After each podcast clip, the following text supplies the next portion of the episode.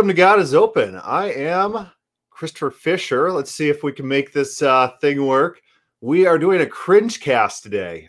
Absolute cringe. We got a six hour video on open theism by uh, Smoky Saint. That's the guy's name. And so someone posted this in the YouTube video, uh, not the YouTube video, uh, the Facebook group. And they're like, oh, look at this stuff. It's like, uh oh, I don't want to listen to this. I don't want to do it. Uh, but we will do it for our viewing pleasure. I see what they have to say. So I'm going to hit play on this and then uh, we'll see what they want to say. Oh yes, a nice, exciting. So his his voice reminds me yes, of uh, maybe someone I've interacted with in the past. Argotha Bob, and also to be joined by Praise I Am That I Am. Um, and we are going to discuss and um, attempt to unpack, at least in the most thorough detail that we can, the challenge of the benefits of the uh, epistemology of open theism, which is attempts to usually dissect or dismantle the um, challenges and attacks against the culpability of God to address the problem of evil. Um, what I would hope to do, essentially in short order, is demonstrate that while the fuel of accepting a divergent theology such as open theism would most divergent be uh, catalyzed by hatred for something else, most likely Calvinism, as a good example, which uh, I think most uh, proponents on a philosophical level actually have a good um, a good case against it. After all, I've I've made the case many times that Calvinism and uh, you know implicit philosophical conclusion really does tend to insult uh, God's character and nature as it's revealed in Scripture. But it's also a failure of humans to want to be willing to allow Scripture many times to speak for itself. We play games with the text that we shouldn't be playing you know, in the uh, rush to attempt to. Uh, All right, some examples would be great. The divine from one moral challenge, we potentially create uh, half a dozen others. Um, and at some point here, as we discuss with Bob and uh, look into his epistemological justification, I gotta skip forward just a little bit. Theological perspective. Come on, work for me. So, so he said that uh, open theism needs someone to hate, and that person is Calvinism. The audio is a little faint. Let's let's see if I can't boost that up. Um, edit audio avatar. No, that doesn't work. We'll put this up. Turn my gain all the way up. Is that better? Or is it his audio that's faint? Is it the YouTube audio video that's faint? that we claim the Calvinists are doing, which is videos audio, the clear okay. represented nature of God and His we'll revelation. There we go. Um, and number three, to hopefully show you that there might just be a better option than entertaining something that requires you to have to basically deny pretty clear revelations in scripture about the nature of God and uh, still allow you to not have to accept, you know, the, this prime Calvinistic or predeterministic, you know, type of paradigm. That's my hope of the evening, and that's what I've been praying over. And feel free to respond to that if you like. Good thing we skipped forward. We're sure, at 15 the, minutes. The moral, like it, you make it sound like open theism has some sort of moral uh, implication. Like sure. Right. So let's start there. That's a good call. Um, so here's here's the issue with what you probably want to do, or at least I've seen the open theists want to do. And correct me if I'm wrong on any part of this. But if you can say that God didn't necessarily know that evil was going to manifest, then you have now diffused God's moral culpability to prevent it uh, from happening. Is that am I am I pretty close? And feel free to clean it up for me if I've misrepresented. I think so. You know, we talked about Genesis eighteen twenty one, and he says, "Heard a cry, and he's going to go down and look, and it's not as bad as the cry that he heard. He'll." So when I read that, I take that to mean what it says at face value, and I what I think is going on is he has, you know, the Bible uh, somewhere that he eyes everywhere, and I think it's talking about his angels. You know, you go back and look at uh, Paul's guardian angels, and I think that's kind of the thing that's on is, you know, God has uh, we think about his omnipresence, and I think uh, that may be just referring to he's got angels everywhere that are looking out for uh, those will inherit salvation. I think I'm going off topic. Uh, the point is, I, I don't think that he didn't know that sin would enter into the world. I think that he knew that there was a risk when he made free will creatures that they would eventually screw up, and he had a plan before he made everything uh, of how he was going to handle it. So, well, here's the problem. You're you also have to claim that all the instances of scripture where it says that. Yeah, I don't know if this Ag, Ag, Agatha guy, this Bob guy, I don't know if he's an open theist or not. It's kind of kind of interesting uh, how how they're laying things down. So God's moral culpability. Of course, any creator is going to have some sort of culpability for their creation, even unintended consequences of their creation. They're going to have some moral culpability for. Ter- Terence uh, Fretheim, he actually made this point very explicitly at the at the openness conference in responding to uh, one of Oord's friends uh, presented a paper on on how God cannot act in any unloving way, which absolves him of culpability. And Terence Fretheim's response was basically that uh, yeah, he he has to bear some some responsibility. And so, even in open theism, God does not avoid responsibility. Uh, he does to the extent in the Calvinist or Arminian model, which God knows the world that he's going to create exactly how it's going to turn out, and then it turns out that way anyway. Uh, that's very direct responsibility. He's he's the direct actor in that case. His creation was the proximate cause of any sin that occurs because he knew the sin that was going to occur and created the world like this anyways. Whereas in open theism, it, it didn't have to turn out that way. And so God's moral culpability is limited, but still there in some respect just uh, just as uh, raising kids. Maybe your kid turns out bad. It might not be 100% your fault, but maybe just a little. Maybe just a little bit your fault. That God, quote unquote, foreknew that he's a really, really exceptionally precise prognosticator, right? So, so what you're saying is this incredibly precise, aware prognosticator. You know, what's uh, prognostic? that that is being able to predict precisely without actual knowledge so like you're oh. you're looking at you're looking at threads of evidence and predicting what the events to come will be. You're not actually in a state of actual knowledge. You know you haven't actually seen what's going to happen. I like that definition because guess what? Uh, the greek word that he uh, is it that that forms the basis of his english word prognostication is prognosko, which is is the biblical word for for knowledge. And so if he's defining this word as being very good at accurately predicting something, well that that diffuses the Calvinist interpretation of that word in the Bible. Just I don't know if he he, puts the dots together, but in the Bible, uh, the Jews prognosco Paul. They knew him beforehand. It's not actually a foreknowledge.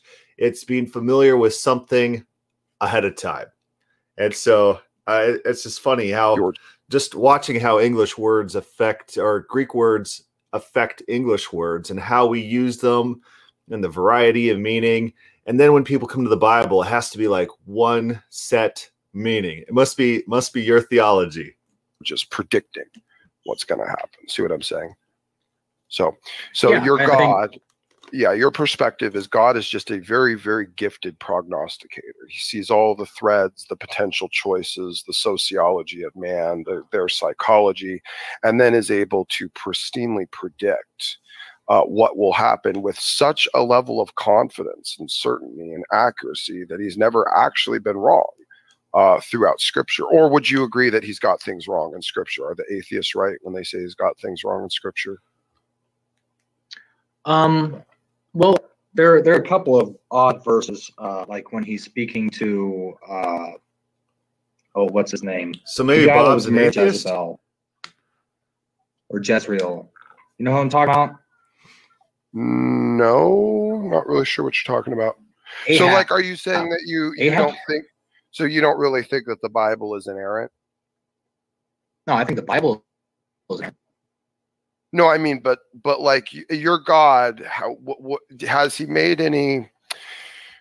Has he made any mistakes in in the in in the scripture? Like, are there any contradictions? So he must be like an open or any inconsistencies? Is there anything that would show or give evidence that this God doesn't always get it right, or does he always always get it right? Well, how about God There- there's regretting no- making his the own? Bible is perfect. The Word of God is without contradiction. No, no, no. I, okay, okay. I'm God not talking regretting about making like the the, world. actual pages Come on. and and and the words in it. I'm talking about like in terms of its revelation about about God or about reality. Is it ever an error? Yeah, I look think he's the in error. I think he- there. makes uh he makes threats to Your people, and then when they repent, he changes his mind about what he was going to do to them. okay. So that that's actually a pretty interesting the language that they use the the your gods, and so I think it's Matt Slick who has publicly stated that if uh, God was the God as open theists describe, then he would not worship him as God, and which it's a pretty bold statement, but it, it makes you think maybe maybe people like Matt Slick aren't really Christians, and uh, it's not like they're just ignorant, and then they'll they'll get to heaven one day and then they'll confront God, and God will say, You're wrong about me. Um, they might still be in rebellion. They might say, This is terrible, and, and refuse to worship God because they're so dedicated to this picture and they so much hate the picture that open theist draws about God. Uh, so th- they're in danger. They're in danger. Uh, I'm not going to be the one judging them. So God will God will one day judge them. So um, let's see if I can reframe this. So you're basically painting the picture that God is because he expresses the way he feels So about certain things. Arminian model of God was correct, doing it, I'd then that worship God. it automatically means that he is actually feeling. because that would represent correctness. And if the Calvinist model of God was correct, I wouldn't have any choice either way. So it wouldn't really, it would be a moot point. Feeling those things at those moments? Oh yes, I, I think God has emotions. No, no, no. But okay. But you have okay, so you you started with a presupposition that we don't both accept that God is contingent on time. Okay, we don't both accept that. See, for me, I believe that my God is timeless. He's outside of time. That he was he was before time ever began. Because time is a physical property. And time only has relative function and effect on something that has mass and matter. So basically, if you're going to believe that God is subject to time, that also means that your God is physical by essentiality. So, so so notice notice how that works. So um yeah, if you control every single definition, um you you know exactly what mass and matter is. Remember there's there's uh the podcast I did with, with my brother where we we fundamentally don't know how, the universe is composed. We fundamentally don't know what matter is and and uh, the inner workings, the fundamental building blocks of reality. But he's telling us he knows, Smoky Saint knows what time is and what matter is and how time relates to matter. And uh, he knows that God doesn't fall under this definition of matter that he knows explicitly. And therefore, uh, you add all those together, and therefore, uh, God is like a physical being or something like that in open theism. I don't think our Bob friend uh, agreed to any of those premises yet. And there's quite a lot of them, and they all all need to fit together in order for this this argument to work. So Jesus that what's that? God is a spirit, and he must be worshipped in spirit and truth. No, that's not what you that's not what you pitch though, because you say that your God has to be contingent on time. See, That's what he says. Bob says, "Oh, my God must be contingent on time. Maybe time's like not a thing to be contingent on. Time's not a thing, and so it, it's a nonsense statement. And maybe I don't know. like if if time didn't have a beginning, God is then that means that God and time are basically co-eternal. Which means that time is basically a co-eternal factor of God. Yeah, So I don't that think means- of time as physical dimension. Notice the Well, Platonistic time is assumptions. scientifically, Bob, a physical property. It is. In fact, in fact, uh, even the, the very way that you and me experience time as we know it is solely a byproduct of our relative position in the universe and the matter around us and our position. It, it's all extremely relatively focused. The, this is why they have all those talks about how when you travel away from the earth and back to it, so much time has passed here and so much time has passed for them. Time is an extremely relative idea, and it's all tied to relative mass. It all has to do with physicality. Maybe, maybe so we should call my brother is, in is on not this a, the only things that can be bound by time are physical things that are made of physical mass and physical matter. Phys- philos- philosophically, that's what you make God become. I just see cases in the Bible where God reacts to things emotionally. He has Well, emotions I- I- I and know, but- repents. All right. You, let me try to raise your thinking a little bit because you're just what you're doing, Bob, is you're putting God in a three dimensional box and you're presupposing that, which is why you're not following what I'm saying here. So, so I'll tell you what. Let, let's let's consider the idea that God was timeless for just a moment. Go ahead and pull yourself into my theological box for just a second. Let's pretend the idea that God is actually timeless. Okay. So, when would he have decided to make reality if he was timeless? No, What's that? never. Right, right. The the actual decision has no chronological place. John, are you with us? Which means that the decision itself is eternal. The decision to make reality is co-eternal with God because it didn't have a chronological starting point. Okay. Now, if God was also timeless and could see everything that would happen in reality, then then he would be aware of what would transpire when he created it, right? Because he's timeless, he's outside of it, so he creates time. Right, but he wouldn't be able to react to it. Well, no, what I'm saying is that everything that he would decide and react to, because he's already seen it, because he already knows how it's going to unfold, he's already reacted to it in an eternal way. It's just the humans, it doesn't, it doesn't help the humans for them to hear about God. No, I swear, I swear I've interacted with this guy before. Um, his voice is very familiar, and his arguments uh, sound very familiar as well. And uh, mm, and so he assumes all his philosophy. So time must be specifically defined as something related to the material world. I don't know if he's told us what time is yet. Uh, he has all the answers, but uh, he hasn't told us what matter is, what time is, and the specific relation between the two. Just that they are related, and time is some sort of thing. And that thing, if it's co eternal with God, then it's like equal to God. Notice the Platonistic logic. So the Platonistic logic is God is the most si- simple being because uh, if it, he was parts, then he could be divisible down to the most simple, more simple element, and that more simple element would be God.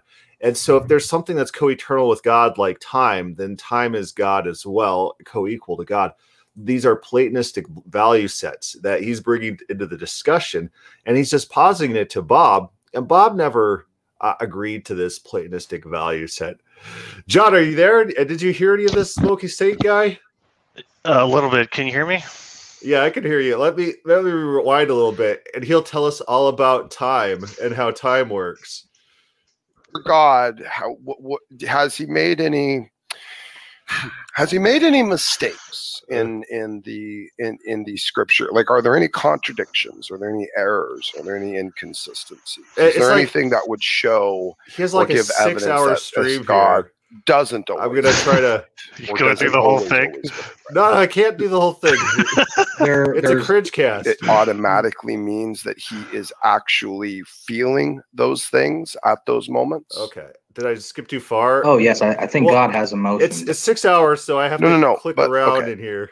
But you have okay. So you you started with a presupposition that we Okay, don't both here we accept go. that God is contingent on time. Okay, we don't both accept that. See, for me, I believe that my God is timeless. God is time. contingent on was- time. He was before time ever began. 'cause time is a physical property. Time is a physical property. only has relative function and a Are, are you hearing this guy? Yeah. So he says uh, time is a, a is a physical property. Is that true? Um, time is measured by the difference in relationship between objects. So I don't Yes. know. Like, arguably, it is a physical property. Arguably, uh, physical things are used to measure what we call time, which is a conception. But it- you know, how do you know the difference between your measurement and what the the thing itself is? I don't know if you can just like you can't claim through physics that time is not physical. Right. It's it's an assumption that he's bringing in the conversation, and he's just throwing it. And then Bob is just like, "What? What is this guy talking about?" Bob earlier had to. Is this Bob Enyart? No, this is Bob Argatha. He had he, earlier he had to get uh, Smokey Say to tell him what uh, prognosis means, and so I don't know if Bob is is uh, tracking on all this, all this uh, this this talk about physics and time here. effect on something that has mass and matter. So basically, if you're going to believe that God is subject to time, that also means that your God is physical by essentiality. Okay, so time. Here's his argument: time is a physical property, and if Mm-hmm. Mhm. God is subject to time, uh, Bob Bob here never said that uh, he believes that time is a physical property, and he never Yeah. said that God is subject to time. Yeah. And uh, Smokey Saint puts those together and says, "Your God must be physical." So, so that what's that? God is a spirit, and he must be worshipped in spirit and truth. No, that's not what you. That's not what you pitched though, because you say That's that not your what you God pitched. has to be contingent on time. That's what it, See, like if if Bob. Uh, uh, for the record, Bob never said, "My God must be contingent on time." Yeah. For the record, time didn't have a beginning, Which is different God than saying God is within time. that God, God being within time are is not the same as being contingent. which means that time is basically a co-eternal factor of God. Yeah, So I don't that think means- of time as physical dimension. Well, time is scientifically, Bob, a physical property. It's is. scientifically it's fact- a physical product. In fact, uh, even the, the very way that you and me experience time as we know it is solely a byproduct of our relative position in the universe and the matter around us and our position. It, it's all extremely relatively focused. The, this is why they have all those talks about how when you travel away from the earth and back to it, so much time has passed here and so much time. I'm going to throw out another way that we experience time differently, ho- just how our brains function. And so, and so because our our experiences are based on how our brains function, so we do in fact uh th- it, that's not not like a you wouldn't say that's based on your mass or density of your physics. Just how your brain functions could give you a different experience. We might measure people's Mhm. experience of time differently uh, based on their physical location, but experiences are a mental process, right? Yeah. And and so he, he's missing missing some of these elements here. has passed for them. Time is an extremely relative idea, and it's all tied to relative mass. I mean, It getting a, little- has to little bit of breathing on your mic. So something is is not able. The only things that can be bound by time are physical things that are made of physical mass and physical matter. Phys- philos- philosophically, that's what you make God become. Just pause there real quick. So, so this concept that if if time is purely physical, then if you reversed all the physical things in the universe, time would go backwards, right? Yeah. Eh, which in principle you could say God could do, which by that nature God would be timeless or outside of time or control in control of time if you're claiming that time is physical. But of course God is moving forward through that arrow of time. Right. Which- And so he would actually, if, if God reverses all things in the universe, make it go backwards, it'd still be a forward arrow. You'd still map it out. For God. Yeah. you you could just you could play a movie of it from start to finish. You don't have to turn the movie backwards. And so uh, I I did uh, I don't think I I drew out on one of these uh not TikToks but these Marco Polos for a group all these different time frames how how time travel works in movies and in each movie you literally could draw a straight line to map out the events in those movies. Uh, one one proof of this fact is they're in movies.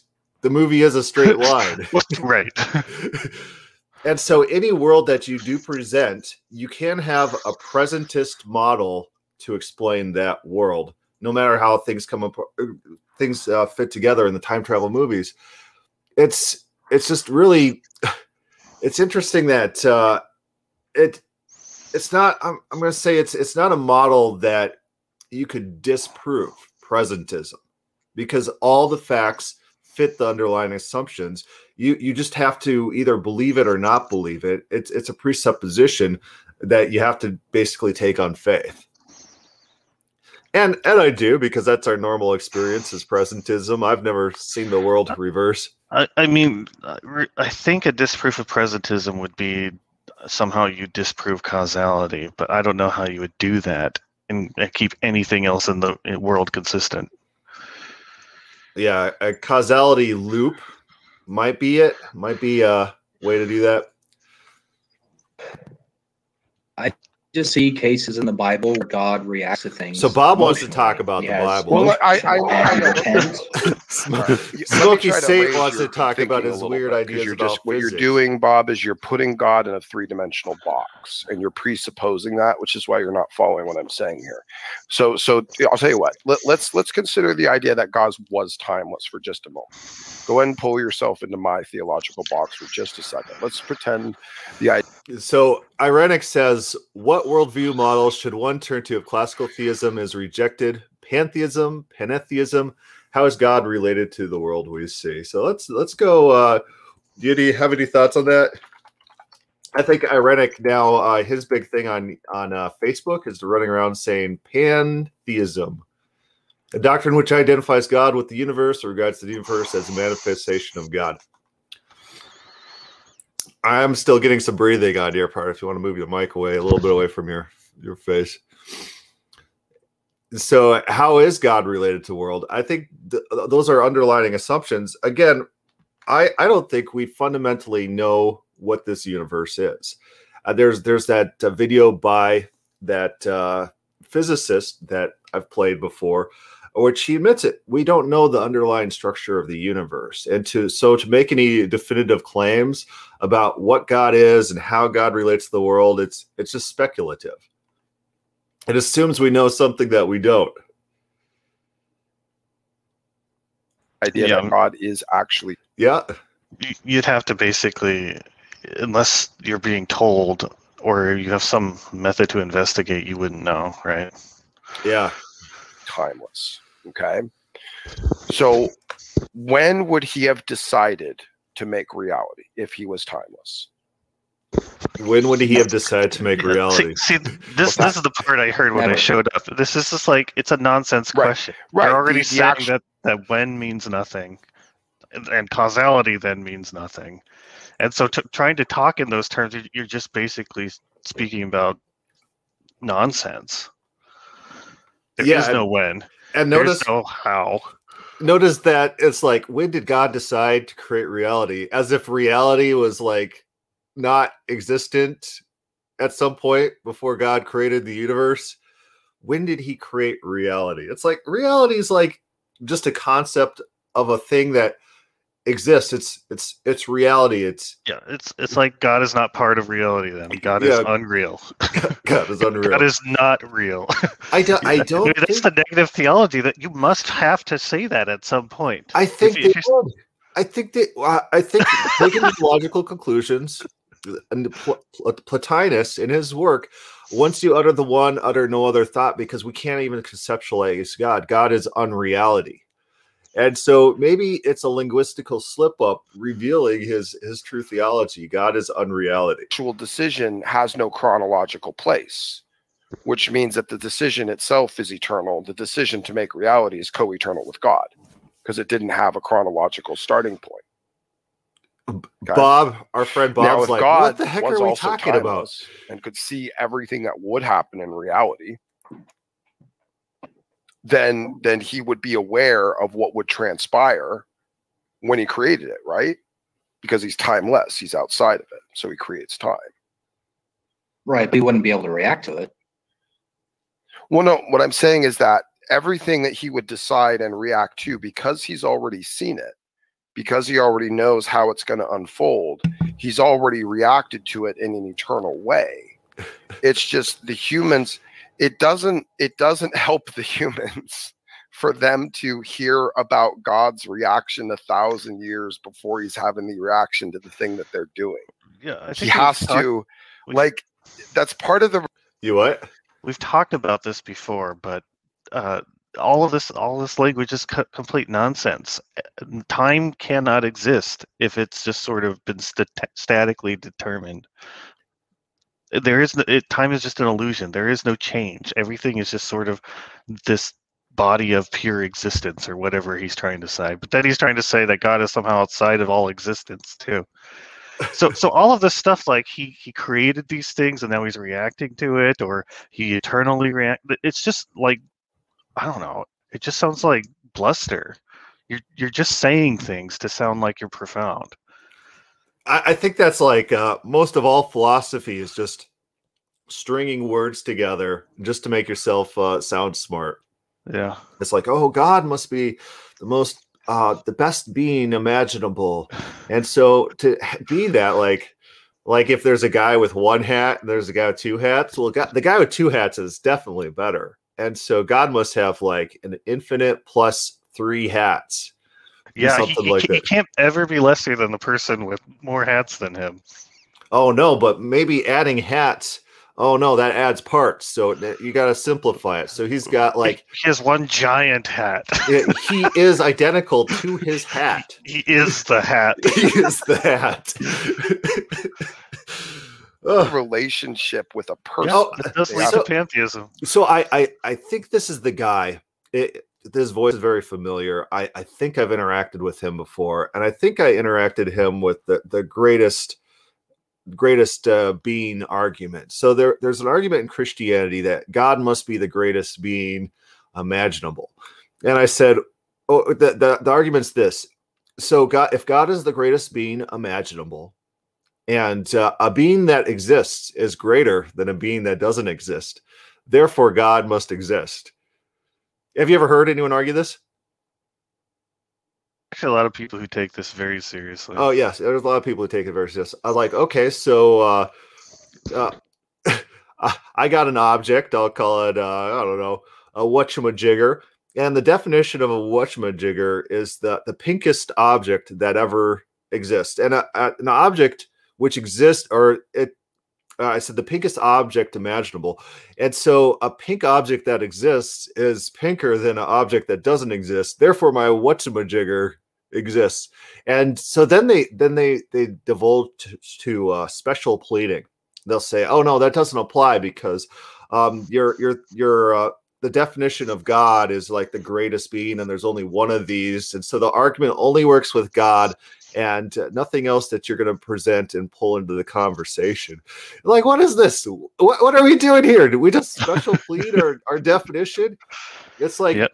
you put in the definition God existing, and then you argue that he must exist because it's in the definition. That's all sorts of logical fallacies. Oh, and then then you can't use it for any other concept trying to use the same methodology. I've dealt with these people and that that's and it's part of their greatest being argument where where um, God must be this absolute pure simplicity or unchanging entity that can't degrade in any way. Because guess what? We got a word, and that word has a definition, and part of that definition means that God must exist. It's it's all nonsense, and uh, they think they sound really smart in doing that. To know how you're react. If God reacted to man in a four-dimensional way, it, it's unrelatable it's unpersonal. It doesn't make sense. You're requiring God to way. express himself in a way, in an impersonal way. That and it, it, doesn't it doesn't oh my gosh, Ellen G. White. Is this is this Jamie? Is it Jamie? It is Jamie. Jamie Jamie's doing that just to trigger me. What's up, what's up, you filthy, rancid, brained old shut in? You got another prophecy to fail at us for? I have this saith the Lord for Smokey. oh no! Now they're laughing.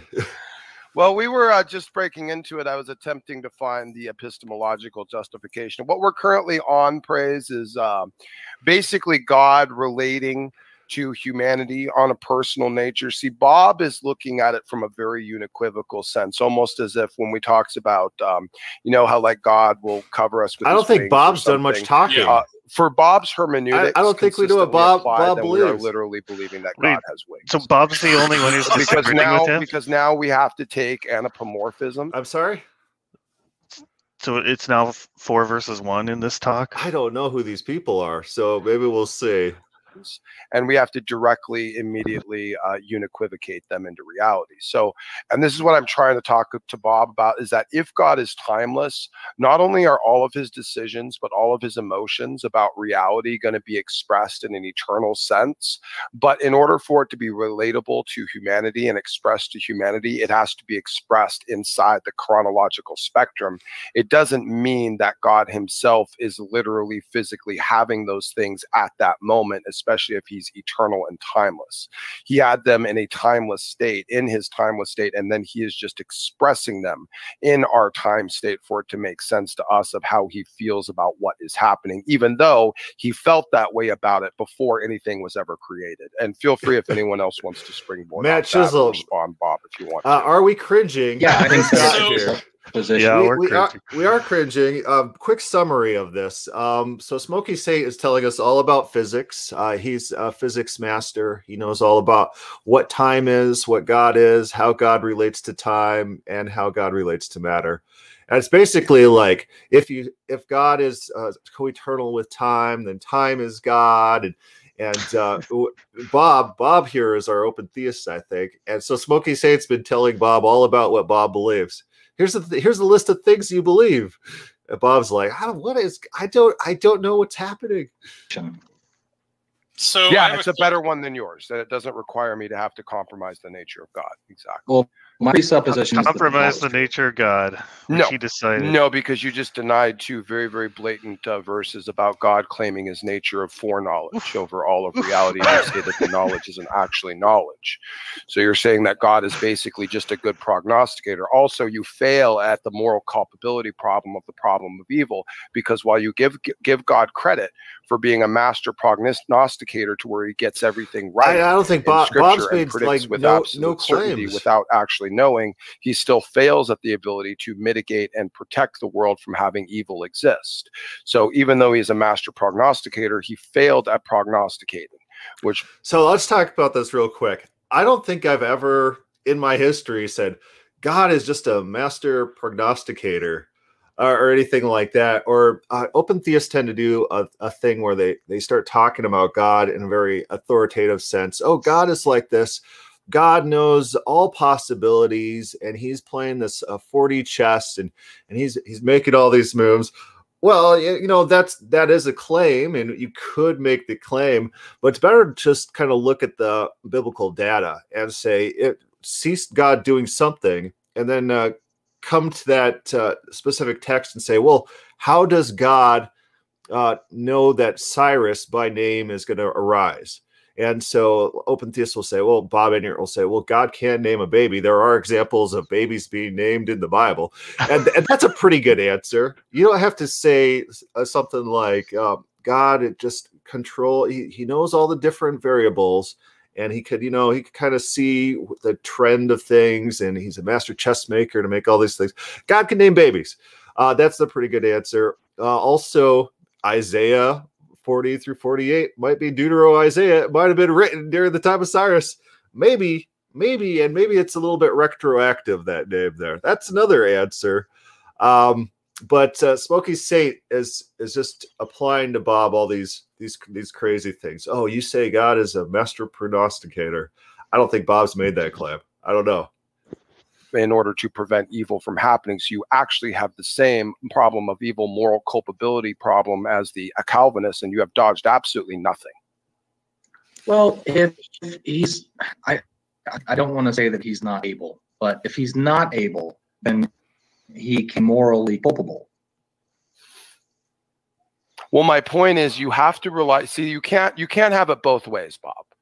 You can't have it where he's he's good enough at prognosticating and predicting to get it always right all the time and know the name of Cyrus before he's born so many generations before and How could God make do that? claims of knowing what the future is. In fact, even challenging with the Israelites saying, "Hey, who else can can but me can tell you what's going to happen?"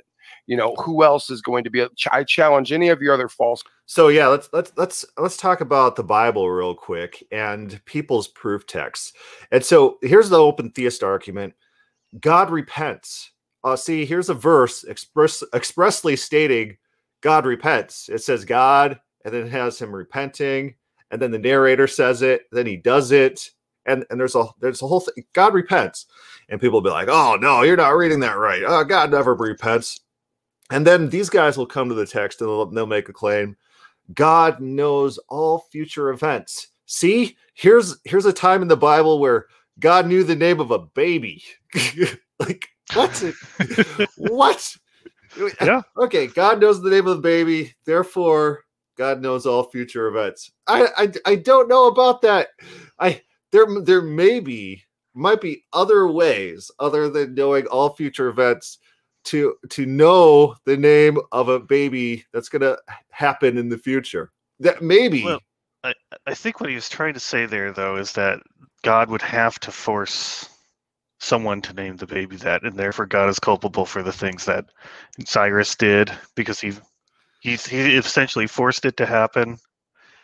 And so, uh, what he what he was saying, I think, is that um, uh, the open theist God would be just as guilty as the Calvinist God for causing all e- the certain evil events to happen. Yeah, you, so you weren't here, but I, I did talk about culpability and Terence uh, Fretheim, in which Terence Fretheim responded to someone who is trying to absolve God of all moral culpability.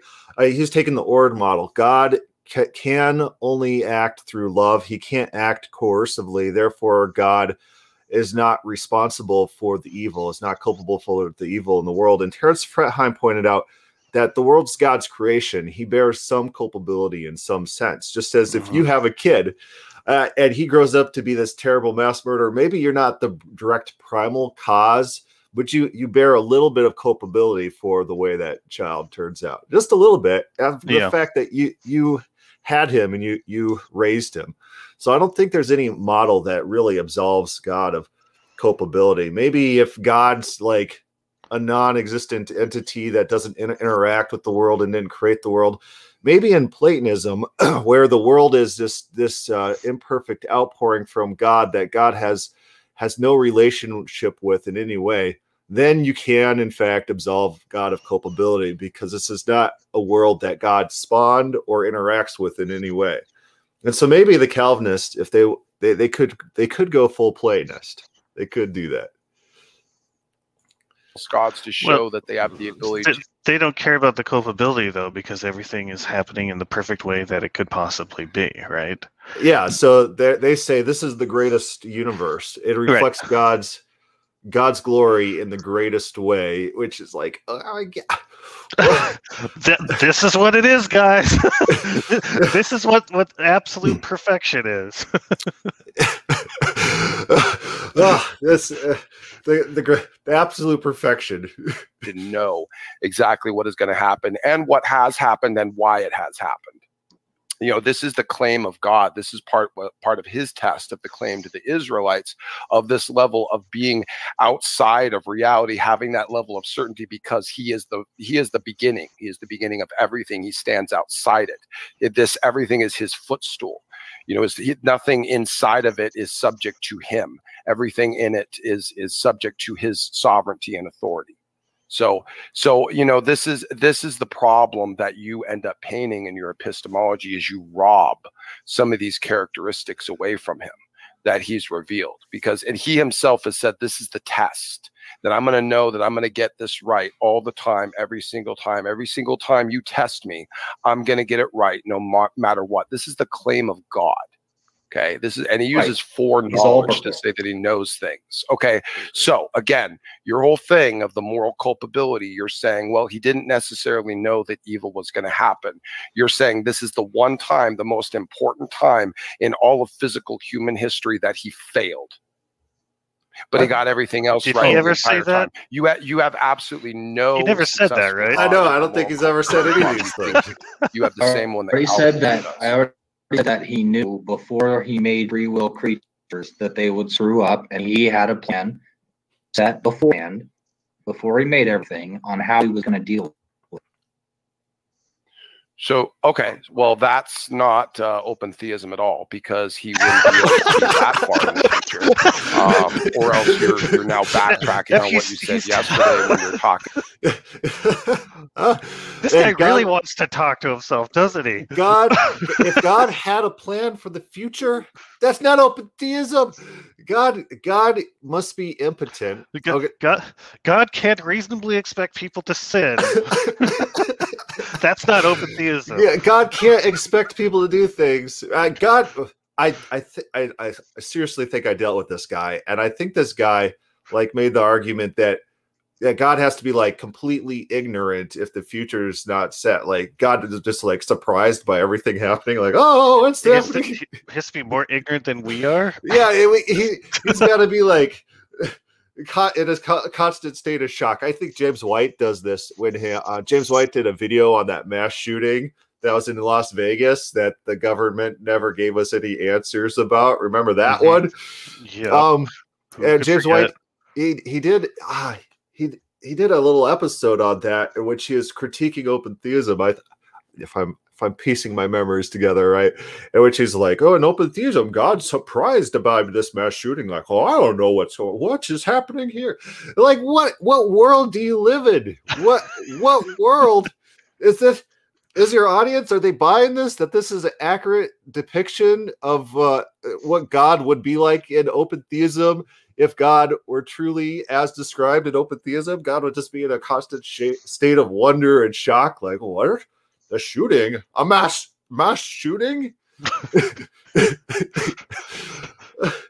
uh, uh, their uh, their, their whole outlook on life is is just crazy to me. It's just I, I, I don't think they're operating in the real world, and they're they're so they so much care about their philosophy that they throw all their common right. sense out the window.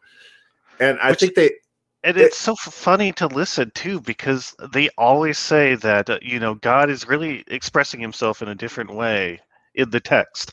Here, let me tell you the real way he is. God could express that. He's not he is no more limited to express it the way you're doing it than you are. but he never chooses to do that. Very interesting. Yeah, very interesting how the text always says exactly opposite of what you believe about. Right, and you always have to you always have to re-explain it. It'll because because you're just lesser than than they are, I guess, in understanding what the meaning is.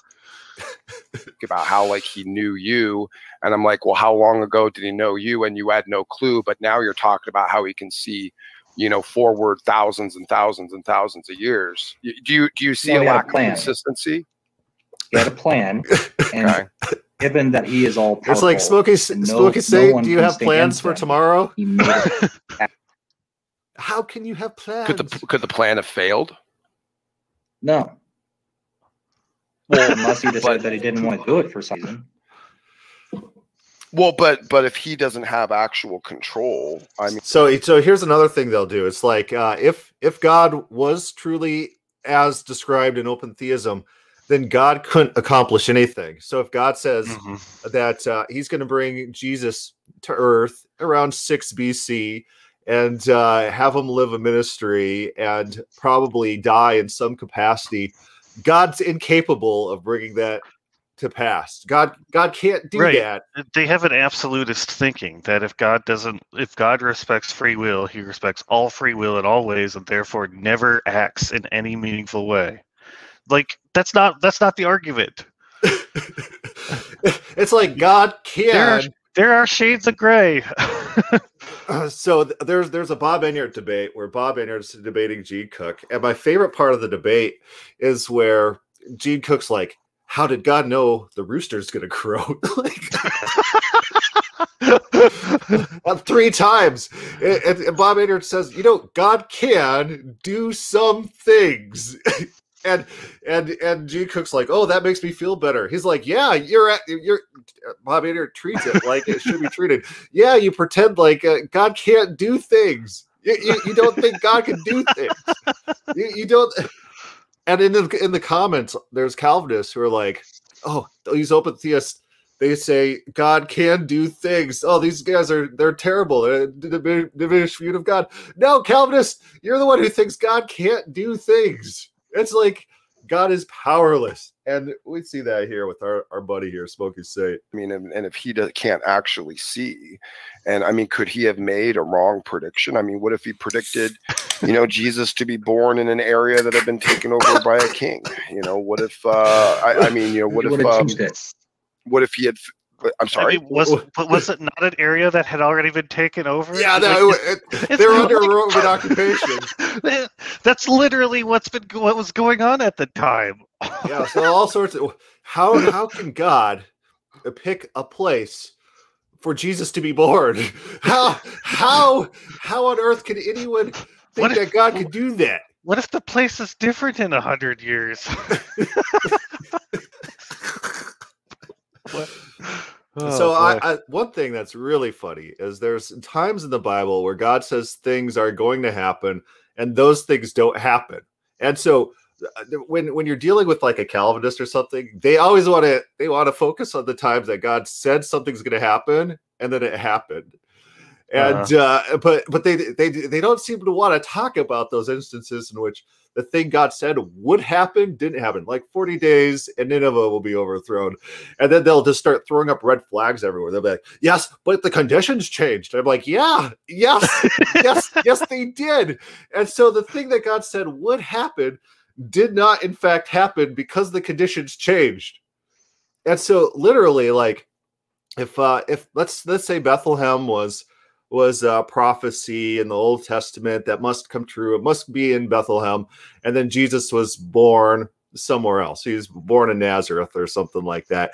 And uh, they would come to the text and they'll say, well, it says this, but then this happened. And so then this is the reason why he's born in this other place.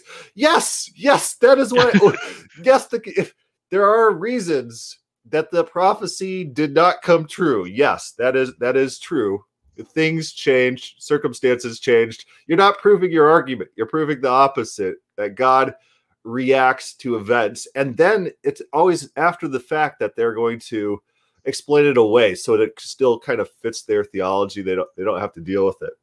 But yeah, God says things are going to happen that don't happen. Uh, Israel defeating their entire uh, their all their enemies in the promised land never happened did, did not happen. God said without fail it would happen. And they'll say, yeah, but Israel was uh, evil.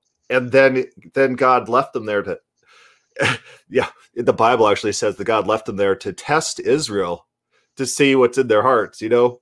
And so that that's an acquiring information. But they'll Yeah. say, well, they, they didn't they didn't follow God. And so that's why those people are yes, yes, yes, that is true. Things changed, and then the thing that God said would happen did not happen. Well, uh, it's funny is that that kind of reveals a mindset where they they functionally they operate in the present. They act as presentists, but then occasionally they have to like hold back and start talking about God being holier than thou. Anytime that they're forced to to sort of relate it to God Himself, they completely reverse track. But every time they're just trying to just read the text and interpret it, they start behaving like open theists. it, because uh, uh, basic uh, Calvinists don't believe their own theology. This is I've, I've been on Facebook. Anytime they post a meme like making fun of Arminians, they're like, uh, Here, "Here's here's an Arminian trying to save himself," and they show a guy doing something. It's like you don't believe that. You believe that God is controlling that guy meticulously to act in that manner. This is God's doing. Why why are you blaming the man? Uh, then they they post people uh, making fun of Arminians for believing in free will. It's like no, they didn't have a choice in it. Why? Why? Who are you mocking here? Are you mocking them? Or are you mocking God? You, they they literally no, do it's, not it's, believe it's their own God theology. mocking God. Yeah, it's in, like in reality. That's another thing I'll do. I'll, I'll post uh, when when they start complaining about something. I'll say, "Who are you, man?" to reply to God, and then then they get a little bit triggered. It's like, didn't God do this? So who are you to say that it's bad? James White, uh, he's he's against abortion. Well, well, don't you think God ordains every abortion that happens for His greatest glory? Who are you, James White, to reply against God? Who are you, James White, to uh, say that God making little kids uh, take hormone suppressant therapy is, is a bad thing? James White, do you believe your own theology? You don't. You don't believe your own theology. He would have changed the king. Oh, so now you're a, you're a Calvinist? No, Oh, yeah, you he would have said another king. Paul tells that. Yeah. Oh, that look, no, but look what you've us. done. Oh, no, no, no. Look what you've just done. You've just made God culpable for micromanaging reality to get exactly what he wants out of it. Welcome Oh, back to Calvinism. What? What? He will change whatever he needs All or to nothing. or They're wants to or whatever Absolutist. to make things that he says is going to happen. He says, "I have declared." So yeah, yeah, what they'll do is uh, if they're d- in, interacting with you about free will or something, and they they have God doing something like, like let's say there's a, a king, and we'll just call him King Nebuchadnezzar. I'll just pick a random name, and uh, God wants to humble him, and then God turns him into a raving lunatic wild man for years on end until the guy repents. They'll say, "See, that was a violation of free will." So open theism is wrong. What? What? What? What's open Yeah. theism's claim? That God cannot do things. I guess. I guess that is the open theist claim. That God can't do anything. I- mean, I wonder if, like, if say you're just trying to walk to the store and I push you out of the way onto the ground, You did I violate your free, free? will. I stole your free will, so therefore, I guess I'm God, micromanaging your decisions. Gravity violates my free will. but my free will too. wants me to fly through the It's sky. just like it's not practical. I don't know what. I think what he's trying to do is get as many gotchas as he can, and, he's just pulling it out of his butt. No, no, it's, not. I, don't think it's pulled out of his butt. I think they got a list because I've heard all these things before, and they just run through these objections as if they're real objections. They they don't have any up. oh, uh, It's it's there's no common sense, no common sense at all. They've just heard this list of objections. I think they're operating with a lot of cognitive dissonance. They they need open theism to be wrong. They don't have any practical arguments against it. And so they have to build this this this crazy reality that no one lives in and demand these absolute standards that that no one no one affirms. God can't do things. God can't get a roast rooster to crow three times. That's that's beyond god's scope. Oh, that violates mean- so much will I mean, it's like they're living with roosters all the time in that area. Roosters crow in the morning. They crow three times every day. It's like, th- that prediction is really just saying before the end of the night is over. yeah just- you don't even have to make the rooster crow. and if god wanted to make a rooster crow he could. I, I I don't I I don't think God who created the world and the universe and roosters uh, he he might it might not be too much of an issue to get a rooster to crow. That that might maybe. In for and I will do. another thing about that let's say peter repented so if we're talking about peter denying jesus three times before the rooster crows uh, let's say he repented then then the calvinist would come to the text and say he repented so therefore it didn't come true just like nineveh So uh, uh, 40 days and Nineveh is going to be overthrown. Nineveh was not overthrown and it didn't come about. And they say, look, he repented. So if, even if Peter didn't deny God the, the three times, they would have an excuse for why it didn't happen. Built in, circumstances changed. That's the open theist argument. hmm This thing didn't have to come true. And so to point to the th- thing coming true as your evidence against open theism is a bad argument. It, it's it's not being consistent with how they treat the rest of the Bible. What's the old saying? If if uh, they have inconsistent standards, if they didn't have inconsistent standards, they wouldn't have any standards at all. Arnold Benjamin Arnold. All right. Well, um, maybe someone else. Praise. Do you want to chime in on some of this? I, yeah, uh, I actually have a clip I'd like to show. It's only a minute from sure, William man. Lane Yeah, go Craig for it. Absolutely. So it is a four versus one. For. Bob. This is for Bob, baby. Did you read all those verses, Smokey? I did. Yeah. I don't know who this There were a Bob couple guy of them that I had typed in the Yeah. chest um, when I I think a my couple of notes them and weren't viewing it. right. Yeah, I Right. think a couple of them might have not been right. Yeah, I was a little confused on a couple of them. Um, I think the Mark one for sure. Uh, okay, yeah, praise. Go ahead. There's a theology today that is making inroads into the Christian church called the openness Yeah, of this is God. William Lane Craig. It claims that God cannot and You've does already gone not over this foreknow video, the right? free Yeah, acts of I human did. beings, Yeah. and therefore can only guess at the future. He's said to be a God who takes risks, who gambles, and who sometimes loses. I always think of the book uh, Wild at Heart. Did you ever read Wild at Heart? That's the Eldredge I book. didn't. It was it was really popular in like the 90s. Everyone's like, this is the best book about God. It's about raising young boys to be manly boys and taking risks. And uh, there was a passage in it where it's like God takes takes risks, but I'm not one of those open theists. Uh, it's like, okay, in what way does God take risks? I don't know. I I don't know. But the passion predictions, such as the ones we've looked at today, show that openness of God theology is wrong. Jesus knew and knew in sufficient detail that it couldn't have been guessed exactly what was going to happen to him during that week in Jerusalem. Openness of God theology, therefore, inevitably depreciates the person of Christ. In the story of the triumphal entry, we see disclosed Jesus' sense of lordship as he directs events toward their foreseen ends. Wait, directs them or knows them already? So one thing about the Bible that you're gonna atheist George Smith, uh, he he takes a big problem with the Bible, how the Bible uses prophecies. So it says uh, Jesus is going to be nailed on a tree, and there's a reference in the Psalms, and you turn there, and it's just David talking about some other thing completely.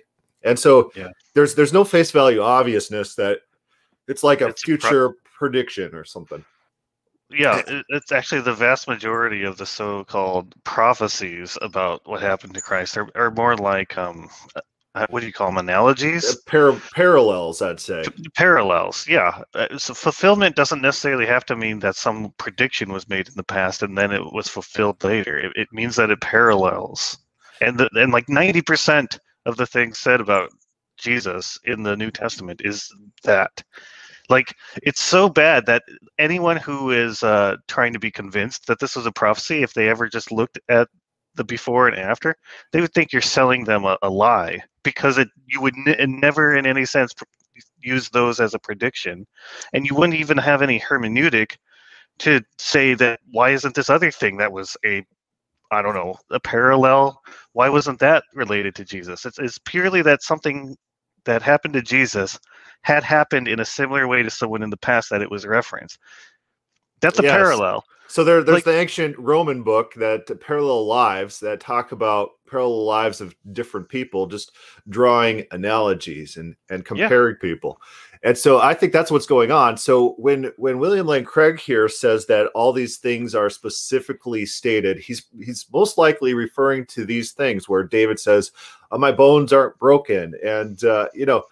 And you turn to those passages, and it's not about Jesus. It's just a drawing a parallel. And so William Lane Craig is overstating his case and assuming that these Old Testament references function in his specific way, which it's not obvious from the original context. Well, yeah, it's not only not obvious, but if you were if you were to go up and say, "Look, these prophecies prove that they knew about Jesus," and you look at that, you would think that it, it's a snake oil salesman. Unless you understand it as parallels, it seems like you'd be dishonest to people. Yeah, it's, it's some, sometimes you're reading the Bible and you're like, "Look at this argument. That argument's not not a good argument. It's it wouldn't work on a, a normal functioning person."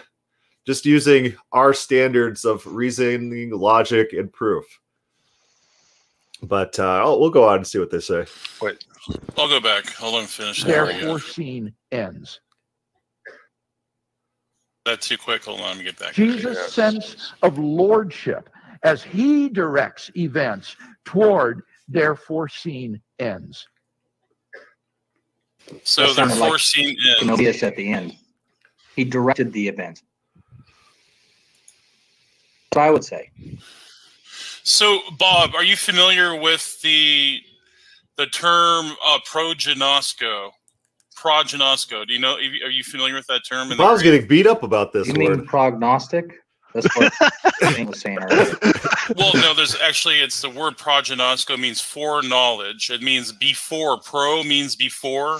Gnosco means knowledge. What do you make of that? Knowing something beforehand. hmm So there you go. No, no, I'll- That's really again, again, that's not how the word's used. The Jews foreknew Paul, which means they were familiar with him in the past. They grew up with him. They knew him from the beginning, which is from his youth. They've been familiar with him and they've been acquainted with him in the past. And so that it's another linguistical trick. Oh, Mhm. uh, we we we take this prefix, it means before, and this knowledge. So it means knowledge of something before it happens, or or uh, being familiar with something previously. Be- Right. Right. So it matters how you um like like the problem you have is that because of the historical tradition, foreknowing has meant a certain thing, right?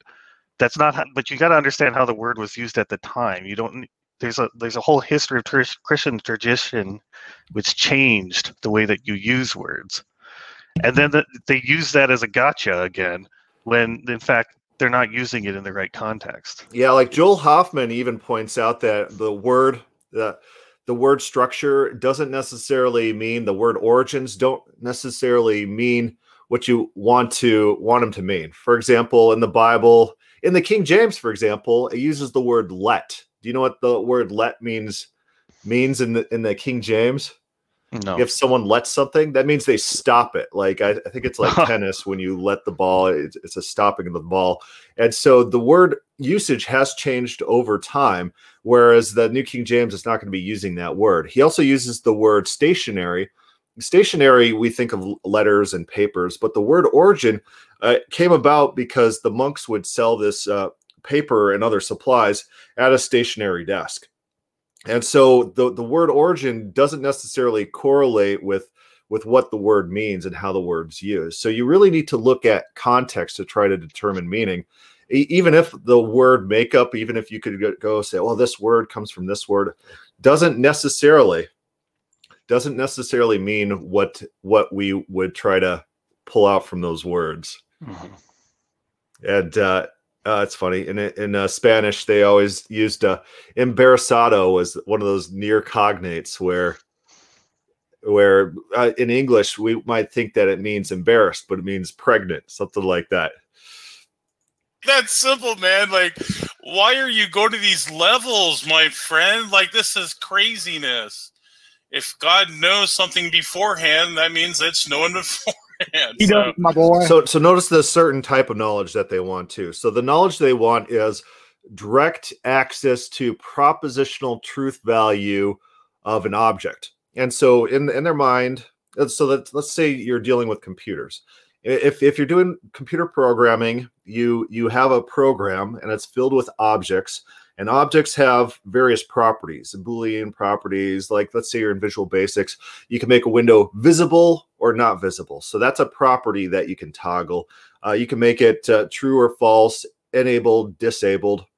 And so reality in their mindset is just a collection of objects and with a propositional truth value of yes or no. And God has direct knowledge, direct access to that propositional truth value of all objects in existence. This is their idea of knowledge. And so that knowledge is not falsifiable. It's not like um, I can know uh, that there's a red car and then that red car it doesn't actually exist. The, the knowledge is direct access to the object itself. It's not even tangential knowledge. So I know a red car exists because it's filtered through the air to my eyes, and my eyes interpret the data. God's knowledge must be direct access to these truth values of these objects. And so God can't be wrong because because he's got that direct access. There there can't be a medium in which God filters information. And it can't be approximate knowledge either.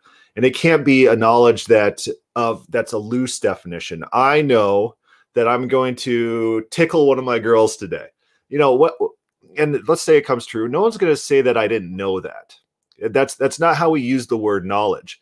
It's not direct acquis or direct direct access to a truth value of a proposition. It's, you know, did he have adequate reason to believe that that would come true? Did he have the capability to make that happen? Was that a probable event? And then did that event happen? And that's how we categorize whether or not someone knows the future.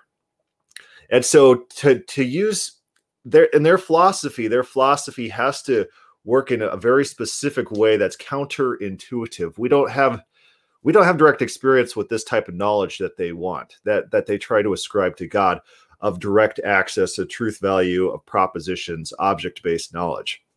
Is that making sense to you? Yeah it makes sense. Uh, it's a very binary way of thinking. Everything is either on or off when most of the world until you get to the very fine granules is, is analog. Like quantum mechanics is, is basically a notion of um, binary but it the binary is so tiny and so numerous that it basically turns most things into an analog way of interpreting. And that seems to be like how we know most of anything. We have we we know because we know the general sense about something. We know that the rooster is going to crow three times because roosters crow three times every day Yeah, that's a good example. So we know the rooster is going to crow tomorrow because you know what? We got a pattern of evidence that we we pieced together. And so mm-hmm. God's knowledge of the future can't be like that. And if it is like that, we can't call it knowledge in their system. In their system, if God's knowledge is the same way that our knowledge works, then God doesn't actually have knowledge. And yeah. furthermore, they're going to force the, their definition of knowledge into the debate to the exclusion of Bob's Bob's normal common sense understanding of how knowledge works and operates. What's funny about the um, Jesus saying that Peter will deny him three times before the rooster crows is that like it's obvious the rooster's going to crow. That was not even something that requires special knowledge. The special knowledge was just requiring that Peter was going to chicken out when people challenged him. Yeah, and then uh, that people would challenge him. So th- those are the two things people need to recognize this guy and challenge him and uh, then that all has to happen in a certain time frame right. And if it doesn't happen guess what? Uh, jesus just warned him and uh, it was a warning and he reformed himself. Right right. He'd do a hezekiah instead. Yeah it's it's it's non-falsifiable. Their right. their arguments. If if it would have turned out differently it wouldn't have been their argument. It even if the it would have been if it turned out differently, it wouldn't be proving their model incorrect. Mm-hmm. He knows, my boy. Well, knowing beforehand is not the same thing as knowing from before the foundations of the world. That's a little, what, isn't that, is, are you like quoting a verse to say that you don't believe that verse? That, like it was it was decided before the foundations of That's the world. a cheap like shot. was slain. Like that decision was made before Adam and Eve sinned, before you know anything was created, before all of this stuff. I mean, right? God knew that He was going to do that. I already told you that He had a plan. That he had God can't plan. Uh, he, he had a plan on how he was going to handle sin before he made free will creatures. Yeah, but but like I don't you- think they make quoted him all verse. like super smart with that, but then he's all like he can't jump in to micromanage reality so that that doesn't happen. he like he'll jump in. micromanage. He'll you say he'll micromanage to get his will, right? That's what you said. So like He's if he makes yeah, so if he makes a prediction and a prophecy, and and you say, well, if he gets it wrong, he's going to jump in there and micromanage it to make it comes true, right? That's what you said, right? Except for the prophecy of Nebuchadnezzar and the city of Tyre. He didn't jump in and micromanage that. He just let Nebuchadnezzar fail. All Nebuchadnezzar's men went bald. And then Ezekiel jumps in and says, okay, you could have Egypt instead as a consolation prize. And and our historical documents show that Nebuchadnezzar never took Egypt either. He was defeated in the Sinai Peninsula and, and retreated. and and so they they want to focus on examples in which things turn out. And but there are occasions in the Bible in which things don't turn out that way. Not that he got it wrong. It's that he said, "I'm going to do this," and then he does it. Young man, the prophets have spoken. Dude, I, like like that's not what. I, okay, Yeah, so Arenik writes the story is entirely based on the present knowledge of Peter's state of mind, it seems to be. The story about the rooster. Agreed, totally. Yeah, I think so too. And really funny thing is that uh, in Mark, Mark 13, 32, Jesus says, uh, no one knows the time and the hour, not even not even the son, he's referring to himself, or the angels, only God. And so Jesus admits not to have all knowledge.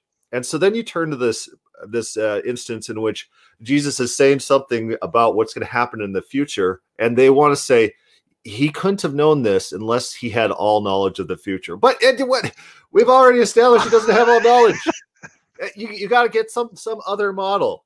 Your other model has to be something like God the Father communicated to Jesus these truths because Jesus didn't have all knowledge, as stated before, or Jesus was tapping into his latent, set aside attributes that he got to keep, but but on the down low. He, he got to keep omniscience, but it was just like on the down low. What's really funny about their their absolutism about this foreknowledge is that in, in reality, any one example would disprove the foreknowledge, uh, or the predestination argument, right? Yeah. Anytime it's just pre- any one prediction that goes wrong, total disproof. But on the on our side, you're not really required to have like a single disproof. He can sometimes make a prophecy and it comes true. He can sometimes make a prophecy and then change his mind so it doesn't come true. It doesn't there's it doesn't actually hinder you either way. Right. So they have a fundamentally fragile position, whereas we have a fundamentally robust one. Well, yeah, they and they they act as if our system is the one that has the one thing. If God knows one thing in the future, He knows all the future. Like that's that's not how things work. If you see one red car, that doesn't mean all cars are red. That's not, not how reality works. And it's it's a projection. It's just got to be just blatant projection. Their model is overturned with one counterexample. They don't want to. They don't want to focus on those counterexamples. They just want to point to random examples of God doing things like God and the open theists are like, what? Where? Yeah, God can do. God can have plans. No, God can't have plans in your model. What? I just told you that God can have plans. No, you don't believe that. I do believe. I just, I just said it. We're, we're having a conversation. Do you want to? Do you want to believe what I say, or you just want to go off on do your own thing? listen to what I'm saying because you're you're trying to say, answer a different question than what I'm asking you. Your God doesn't know things in the future. Okay. So because he doesn't know things, he's just kind of making really, really good educated guesses. Bob, right? push back on it. Sure. Okay. So so he's not viewing it from an outside spectrum of time. So he's just looking inside So time. that's one thing we got to do when we're interacting with these people. You can't just give in to their definitions. You need to force them to own what they're actually saying. If they say God has omniscience, force them to own their actual their actual position, which is God's omniscience is ungenerated, non-discursive, eternal, unfalsifiable, and inherent. Like it's it's it doesn't come from outside himself. This is their definition of omniscience. And so if they turn to a verse in which God knows the world because he's watching the world. Well, that disproves all sorts of, their their basic tenets of what they believe omniscience is. God is actually getting generated knowledge from outside himself uh, through objects, through mediums. It's not eternal and internal and inherently in himself in their own proof text. Their own proof text disproves their their theology. And so make them own their definition of knowledge as well. Push back on it. Well, what do you mean by knowledge? I have knowledge of things in the future. I have knowledge I'm going to go tickle those girls. I, I have a knowledge I'm going to mow next week. Because guess what? The grass here grows really fast, and I, I'm always stupid mowing. I hate mowing. It's terrible, but I will be Kids. mowing. You have kids old enough to push No, a see, mower. I, I mow the front yard, and then I make the boys mow the backyard. Oh, oh, so so when your neighbors can see you, you mow, but then you have your kids do all Yeah. the. Ah. I got mowed like shirtless. No, I don't know. Oh, like ugh, that. never mind.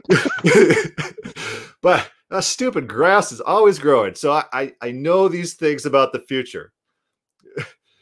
Chris, you're assuming the Bible accurately describes reality. Yeah, well, not even that. I my my my one assumption is the people who wrote the Bible weren't crazy metaphysicists.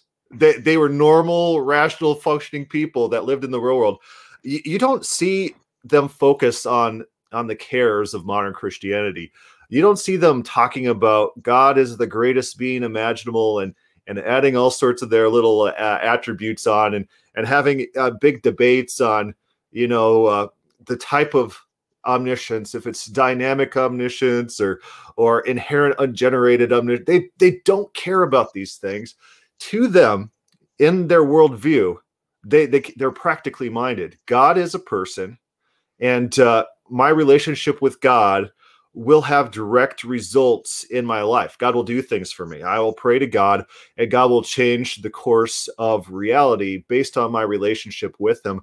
They're practically minded. They, they're looking for practical solutions. We have these romans these these romans yeah dynamic omniscience. You, you don't so a lot of open theists will talk about dynamic omniscience in which i'm gonna pull up Ida Alkiler's the thing here they'll talk about oh god knows all possibilities in the future and uh, he's always calculating. No they didn't talk like that about god. So even some open theists will talk philosophically about god language not found or cared about in the bible they just cared that he was currently watching the world that he wouldn't let the wicked go unpunished. That was one of their primary concerns. It was a practical concern. It wasn't a doctrinal concern for defining the properties of god. God defining properties is not a biblical concern. God's character his attitude how he interacts what he can do for us in the present. Uh, disposing the romans. The romans had come in. Mary says oh our, our savior's coming and he's going to save his people. Save his people from what? The romans. The, they're oppressors. They're going to liberate the people. Do things for them in the present. And so it's it's it's really funny to see this this switch of the primary concerns of the bible being being uh, swapped out with very platonistic concerns greek concerns. The greeks cared about you know what, what's the substance of god? And you got the stoics and the epicureans and the platonists and if you read cicero's on the nature of the gods he talks about all these different competing philosophies that talk about oh is is god pure fire? Is god pure air? Um you know is uh, they, they cared very deeply about these attributes and the, these concerns were incorporated into the christian church as as christians became more more Hellenized, more Greeks were coming into the church, and the, the Jews were getting pushed out of the church. There are less Jews. Jerusalem falls in 70 AD. Jewish concerns go down the drain and are supplanted by this new generation of Christians who are Greek minded. What is God? What's what's the makeup of God? Uh, what, what are the properties that make God God? These are the concerns you see pop up really early, and which remain till today. Remain to today do you think the laity in the medieval times do you think they cared about the god properties that the intellectuals did that thomas aquinas's did? The laity always tends to be more jewish minded practically minded. Oh we need rain for the crops we'll pray for rain. Um, and yet, he was really really smart to be like okay well you know if they fall you know i got this plan to like you know work them out from from sin you know now he also has a whole bunch of prophecies here and i asked you i said well what if he got a prophecy wrong? What if you know where jesus was prophesied to be born was burnt down or take down from a king or something? And you said to me that he would exercise his power he would step into He would do reality and something micromanage it to make salvage the sure that whatever he prophesied would come true. Now did you say that yes or no It depends on how important you think now the what prophecy you've is, though, done too. is you've just absorbed the calvinist god into your mainframe just Yeah, described you've the all, Calvin- now or, all or nothing. is all taken when nothing. god was So if God does some things, must be Calvinism. That's the Calvinist God. The Calvinist, the Calvinist position is God does some things. If you believe God does some things, you're a Calvinist. Basically, you, you gotta accept everything else that Calvinism teaches too. And so this this is incredibly disingenuous. Calvinism teaches God controls like if you have diarrhea, the diarrhea splatter pattern on the inside of your toilet bowl, God meticulously controls that everything to, to the most minute object, most insignificant thing. Someone making up a new word and sputtering it. Uh, my my kids falling down and crying. My kids uh, just and laughing and playing. Every movement of their fingers. You know, uh, everything. Everything. James White said like the bullet trajectories of those those bullets were controlled by God. And the Las Vegas shooting that uh, we still don't know anything about motivations or government, FBI. Where's my FBI agent? let, let me know. Tell me, FBI agent, whoever FBI agents watching this broadcast, they're probably going to now. And I got flagged in the Facebook filters. One one thing was that's a little having this funny too about this foreknowledge is like the the closest analogy you can get to with uh programming everything in in meticulous detail is someone just creates this sort of simulation world on their computer. They don't ha- they in principle could find out at any given time what the diarrhea splatter was on your toilet because of the way that the whole simulation has been predetermined but he doesn't have to he can he can technically know everything without it being in the active in their mind That actually is that's a really good point. Uh, th- their God must have active control as well in, in their system. It can't be this uh, passive let things play out without a c- current active present knowledge at all times. Mhm. plan of how to redeem reality, he wasn't able to come up with a plan to mitigate the sin that was going to happen. You have the same problem of evil problem that the Calvinists do. You have solved nothing. I don't see how there is a problem. Okay. God God before the foundations of the world predicted how he would deal with sin. So the Smokey's problem, his biggest problem, is that he's making all sorts of claims for Bob's system that Bob has never claimed. He's Mhm. saying you you you have to believe this, and Bob's like, I don't believe this. He's like, No, you must believe this. Bob's like, What are you talking about? And uh, Smokey goes through his his big justification, and Bob's just listening. Right? So, so Why people didn't could he accuse decide- you of doing the same thing to Calvinists when you go through the divine attributes that they only believe half of the divine attributes, right? Well, so here's the thing. So in on the God is Open webpage, which Facebook hates and has banned any links to, um, in when when I have the, the verse quick reference, every time I quote a Calvinist verse, I take a Calvinist quote and I, I link it to that. And so I'm actually responding to legitimate, real arguments made by influential Calvinists at what they actually say about those. So then that that that's how you minimize the straw manning. So that doesn't mean Cal- Calvinists are universal in in what they say. Uh, there's people like what what is it? Uh, Bruce Ware who says, "Oh, God has emotions," and then people like James Dolezal will say, "If you believe that, you're basically an open theist." And Doezel will call him out and say, "You you believe in theistic mutableism, mutal, mutalism, mutableism." Theistic mutableism, you're basically an open theist for believing things, these things. So uh, it's, it's not necessarily monolithic, and people do have their their uh, their contradictions their their god is immutable, yet God has passions. Like, nah, I don't, I don't think those two work together. I don't think those two work together.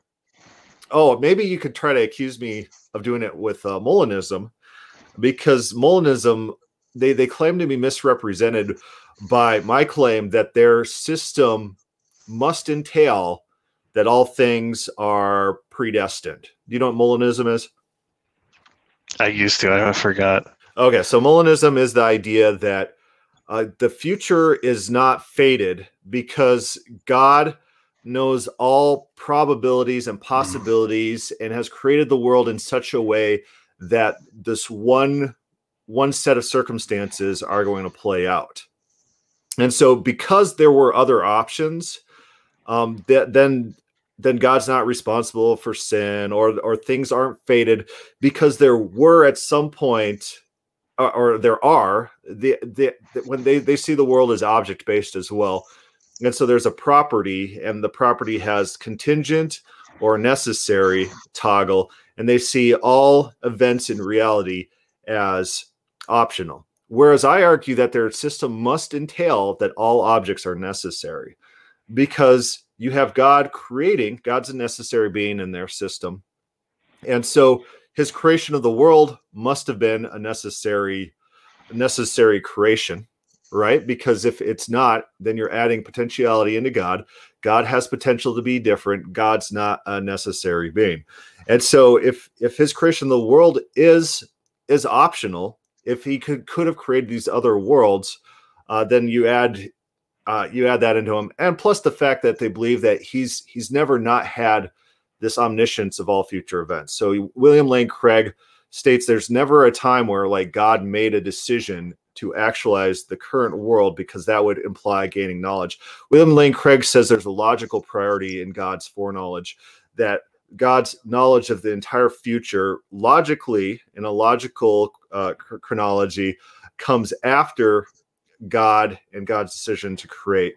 But since in the logical priority it's after those, then it can be contingent rather than rather than co-necessary with God. So that's they, they try to build this logical system instead of chronological. But I point out if God never didn't know this world's going to be created and this world was never not going to be created in the way that this this world actually turns out that makes everything necessary, despite what you say about other possibilities. And to try to make this argument in my video on Molinism, I use all William Lane Craig's definitions, his definition of what it means to be necessary, his definition of potentiality.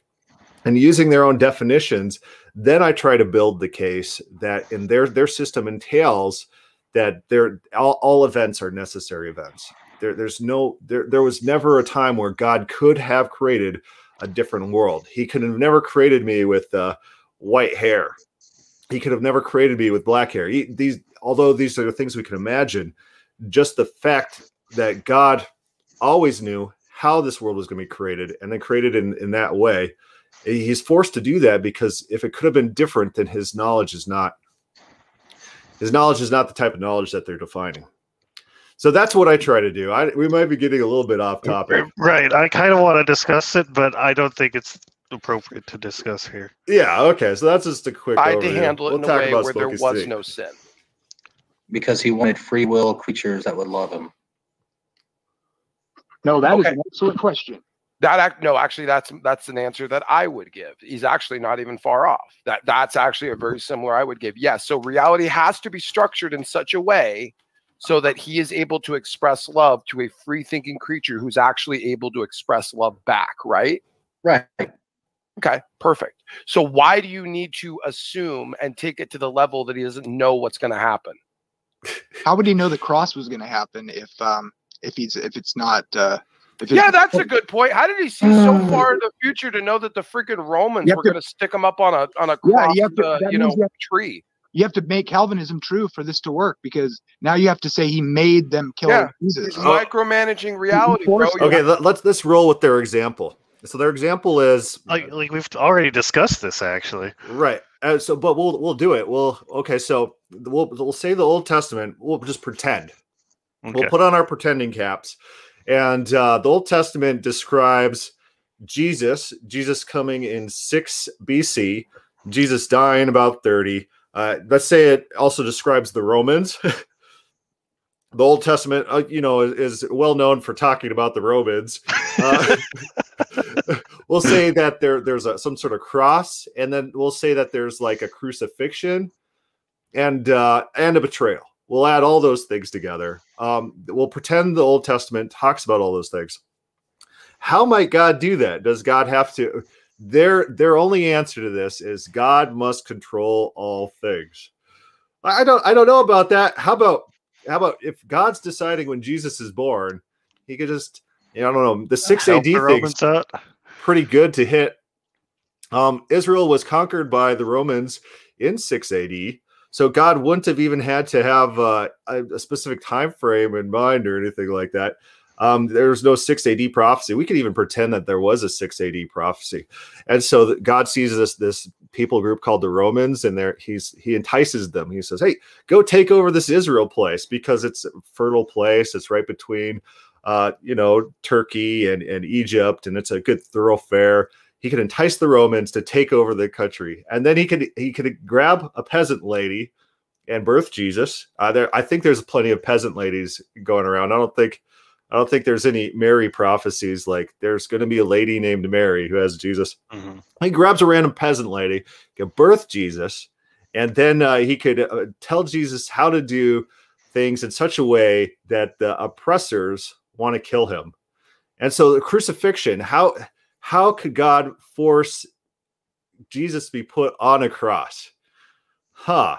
Well, he could have inspired someone maybe to build a cross and to torture people in that way. I mean, that's not uncommon form of torture, putting people on poles or trees or something like that.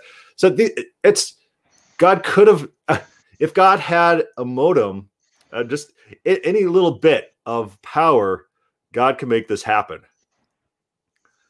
And a betrayer, you can, it's easy to find betrayers. So their only explanation for how this could all happen is God controls all things. God knows all future events and God controls all things.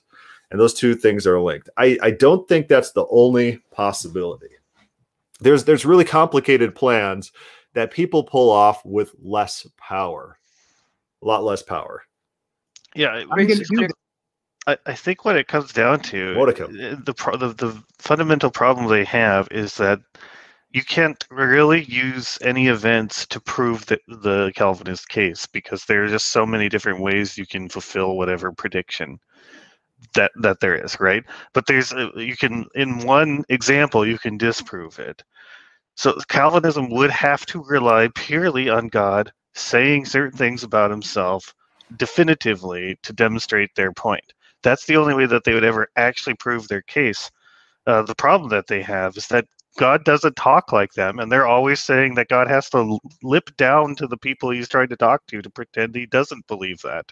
Their only problem is they have zero evidence for their belief. yeah. Yeah, exactly. Their, their, only problem is the Bible in no way teaches their their theology. So then they have to turn and say, "Did you see this passage about this rooster crowing? Ah, ah Calvinism must be true.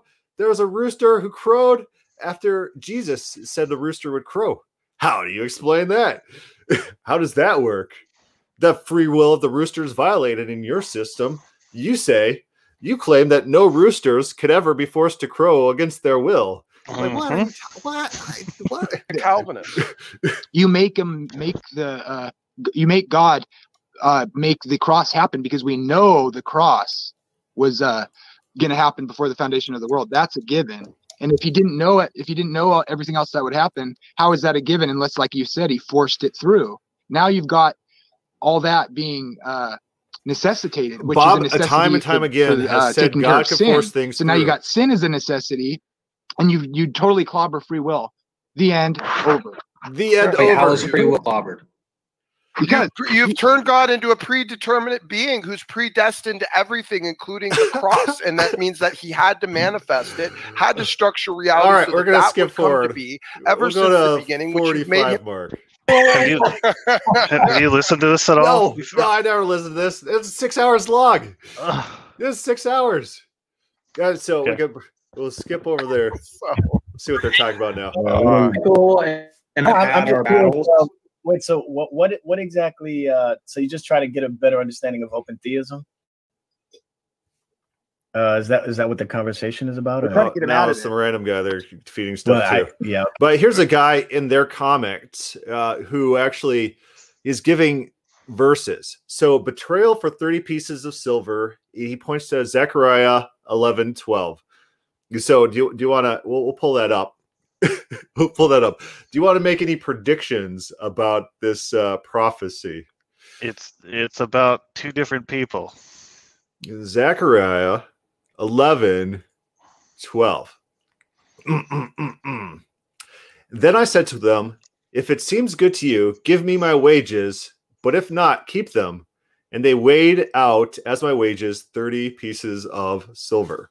It's not even about betrayal. it's about wages. it's about paying somebody for for his work. Okay, so we'll, we'll scroll back a little bit. And I took my staff favor and I broke it, annulling the covenant I had made with all the peoples. And so is annulled on that day. And the sheep traders who were watching me knew that it was the word of God. Then I said to them, and then that verse plays out. Then the Lord said to me, Throw it to the potter, the lordly prince, at which I was priced by them. So I took the 30 pieces of silver and threw them into the house of the Lord to the potter. Then I broke my second staff, union, annulling the brotherhood between Judah and Israel. Oh, yeah. Yep. The 30 pieces of silver were predicted. What a prediction. like really, if you if you don't think of it in terms of parallels, you just sound like a lunatic trying to prove this to It's anyone. like, hey, hey, this this thing happened. Judas, he he got 30 pieces of silver, and that was a prophecy from the Old Testament. The guy's like, oh wow, that's actually pretty amazing that that hundreds of years can elapse and and they had the exact number of pieces of silver. And uh, none of these none of these quantities are like estimations or or just using uh, they use the same coinage for everything. Oh yeah, it, it's it's the the thirty pieces being referenced in the New Testament is not written as thirty pieces. It's like they counted it out, and uh, Judas. Uh, it, it was like well known knowledge that it, is exactly thirty coins rather than a forced reference to the Old Testament. Okay, uh, show me this verse, and he and then he switched back to Zechariah. Like, what are you talking about? What what's going on here? what what what what's happening? So I understand George Smith, um, and he wrote the Atheism: The Case Against God. I understand his frustration with Christians. Uh, there's a, there's a youth pastor in college who didn't like me. He hated me, and he handed out this big sheet of like. Uh, 250 prophecies about Jesus that came true, and it's like you're reading through them. You're like, what? I don't. Well, what is this? I. And he, so these people do exist, and I understand George H. Smith's frustration with them because none of these prophecies are prophecies. None of them. It's uh, the Jews were expecting a Messiah, and they were expecting God to do some things in, in certain ways. Yes, they were expecting a near apocalypse uh, where where God would come back. He would judge the wicked. He would bless the righteous and establish a righteous kingdom. Th- those are their general expectations. And so then they started pointing to phrases from the Old Testament to try to give them hints and clues as to how that would come about. Uh, maybe, maybe Bethlehem. Maybe Bethlehem is a noted city in the Old Testament. Well, that's a good place for the Savior to be born. And and so that that's how they did theology. They didn't do it as if everything's these these uh what Nostradamus predictions there's going to be a line that runs through the city, and then that's a reference to like World War II or something like that. I don't know if you've ever watched anything on Nostradamus. Just terrible documentaries. That Oh yeah, they are. It's like Nostradamus predicted World War II because he talked about this line under the city, and and during World War II they they hid in the railways under the city. Like what? Are you, what? so Irenic says all these prophecies are really parallel accounts events. Yes, yes, these are Uh, n- not all of them, but like ninety percent of them are. yeah so the the hebrew mind was that the world worked cyclically and so there's patterns of events that repeat and so you can point to past patterns of events as for the truth value of current events these things happened previously, therefore the things that are happening now are also true in in some sort of fashion. It's, yes. So so like Isaiah 46, I think could be a real pro, like an actual foretelling of the future, where he, it says he was bruised for our transgressions, by his stripes we are healed. That that's a Christological prophecy. That's not talking about something different. It's talking about Israel. And so if we turn back to those that context, it specifically talks about Israel as that that individual. And that's what modern Jews will claim. And they will very accurately point to the, the previous chapters and future chapters that describe Israel as this individual. But that's probably the strongest claim for a Christological figure. And, what and- about what about Daniel's prophecies? what about Daniel's prophecies? Oh yeah, those those are def- definitely predictive prophecies. The predictive prophecies, depending on when they're written.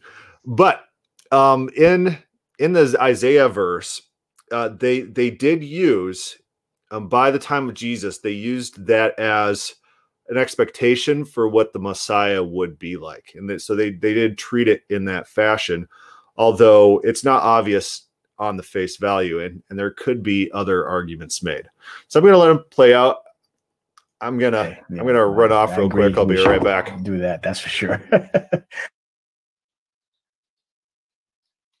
um, well, I don't know. I mean, I'm, I was just kind of listening in, um, just trying to make make sense of where everybody is. Uh, because I, I came in in the middle of Smokey saying something to Bob, something along the lines of that he agrees with some element of Calvinism. So I was I was uh, I was, I was trying to figure out. Wait a minute. So uh, if Smokey is saying that to Bob, that means he's pointing out some sort of inconsistency in Bob's open theism, right? Because the Calvinists uh, vehemently different than the open theists.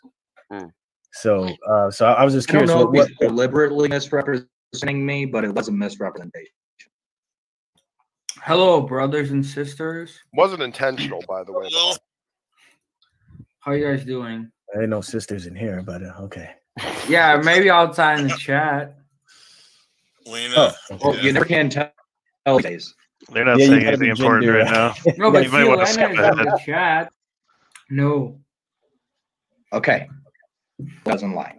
Okay. It's not No. So muted. could God say that he will oh, I skipped for forward, example, and now there's like seven bless them. people in that chat. And they're not that talking Bible about passage that will bless them that curse that bless you I just that skipped will, forward again. you know Yeah, destroy it's them that um, Abraham. curse against you. You think God could have lied when he said that? Could have said something that he wouldn't do? I don't think he does. Okay, so uh, this is another disingenuous interaction. And so Calvinists believe that God controls all things. Everything that's ever said, ever, is from God's di- direct divine decree from all eternity. So every lie ever told, ever told, every lie ever told is directly from God. God has ordained it. He's made it come about. It's of no private internal instigation of these individuals. God is the father of lies in Calvinism. And for them to say, to ever classify anything open theists say about God as a lie is, is uh, typically disingenuous. They'll just say, if a prophecy doesn't come true, then God lied. Well, no, circumstances can change. If I tell my kids, I'm going to bring them to McDonald's, and then they start being whiny, and I say, I'm not bringing you to McDonald's anymore, I didn't lie. That wasn't a lie. And that'd be a, that would be inaccurate classification of what just happened. No one's going to classify that as a lie. So I'll hit play. But could he? I think it's it's I think that it is philosophically possible, but that, that does not mean so possibility is not necessity. Oh, what he does brought that his mean? kid. So Never has, never will, but I think he has the power to do so. yeah, but the Bible says he cannot. The Bible it's not doesn't. even in his mind. It's not even in his will. He would never do such a thing. I mean, I think this. Neither Yeah, was uh, the Israelites He- uh, burning their children alive. He doesn't lie. He just sends people to lie for him. right. Controls So, everyone else to lie. so Samuel's going to go anoint David. And uh, he says, if Saul's guys catch me, they're going to kill me. And here's, here's what God does. He says, all right, Samuel, here's what you do. Um, this, this is our way around this. Uh, you'll bring this goat with you or this, this heifer. You're going to bring this cow thing. And uh, if anyone asks you what you're doing, you're just going to tell them you're going to go sacrifice. And then you're going to go f- seek out David and anoint a new king. He tells them to lie. Uh, It's it's a lie of misdirection, withholding information. I always think about there's that little cartoon where where this the guy's talking to this lady at the bar and he's like, "Sure, I came here with that lady, but it's not like we're dating or anything." And the little caption's like, "Technically, I wasn't lying about my wife."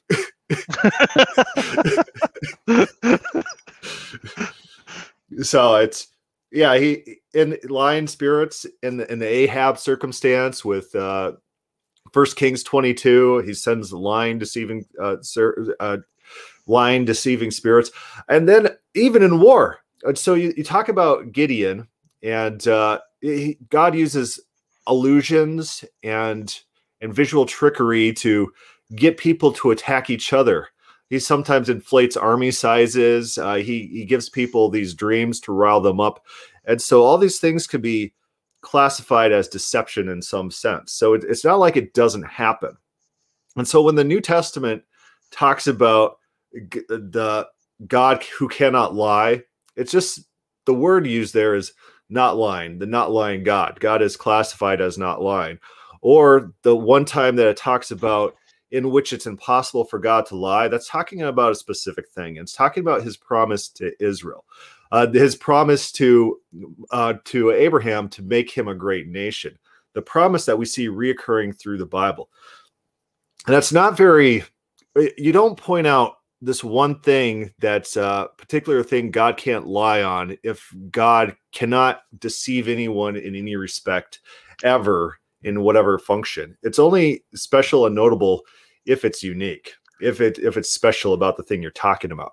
It's it's also inappropriate to think it's a lie because of the way that the language works. He makes it clear in Jeremiah 18 that many, if not all, of his prophecies are conditional statements depending on the actions of the people. It's which is the same thing as you saying, "I'm going to take you to McDonald's."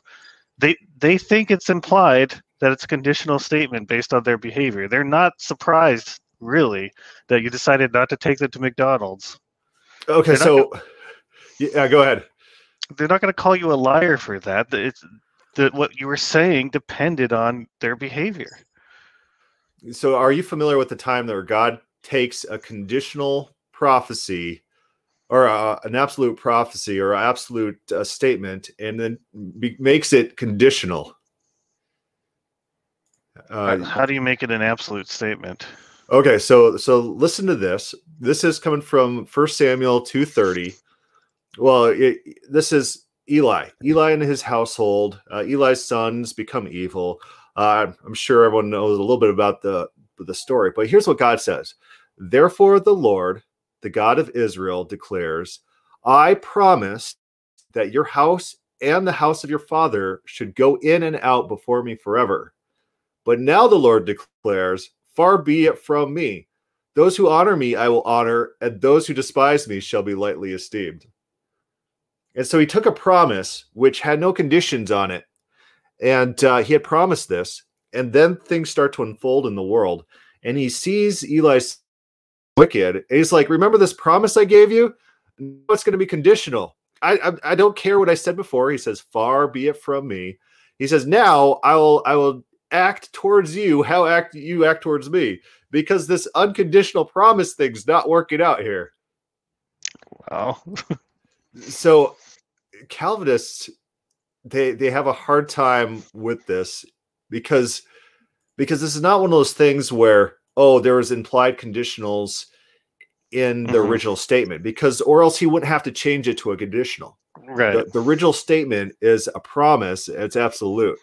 And so i like to turn here and they, they get all flustered. They're like oh like they'll say oh it's conditional. Then why did he add the conditional? What was far from him his promise was far from him i promise this but far be it from me now adding conditions adding conditions it's it's great Wait, wait, are you actually saying that God lies? No, or am I misunderstanding what you're saying?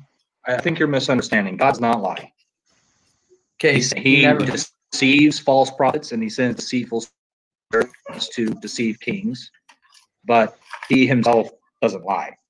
He'll Yeah, he use does- other people that are, uh, I don't know, He, he doesn't lie. He has people not do it for him.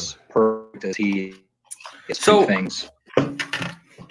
So correct me if I'm wrong, Bob, but here you're trying to say that God, if he wanted, he could sin, but he doesn't desire to sin. Is that what you're saying?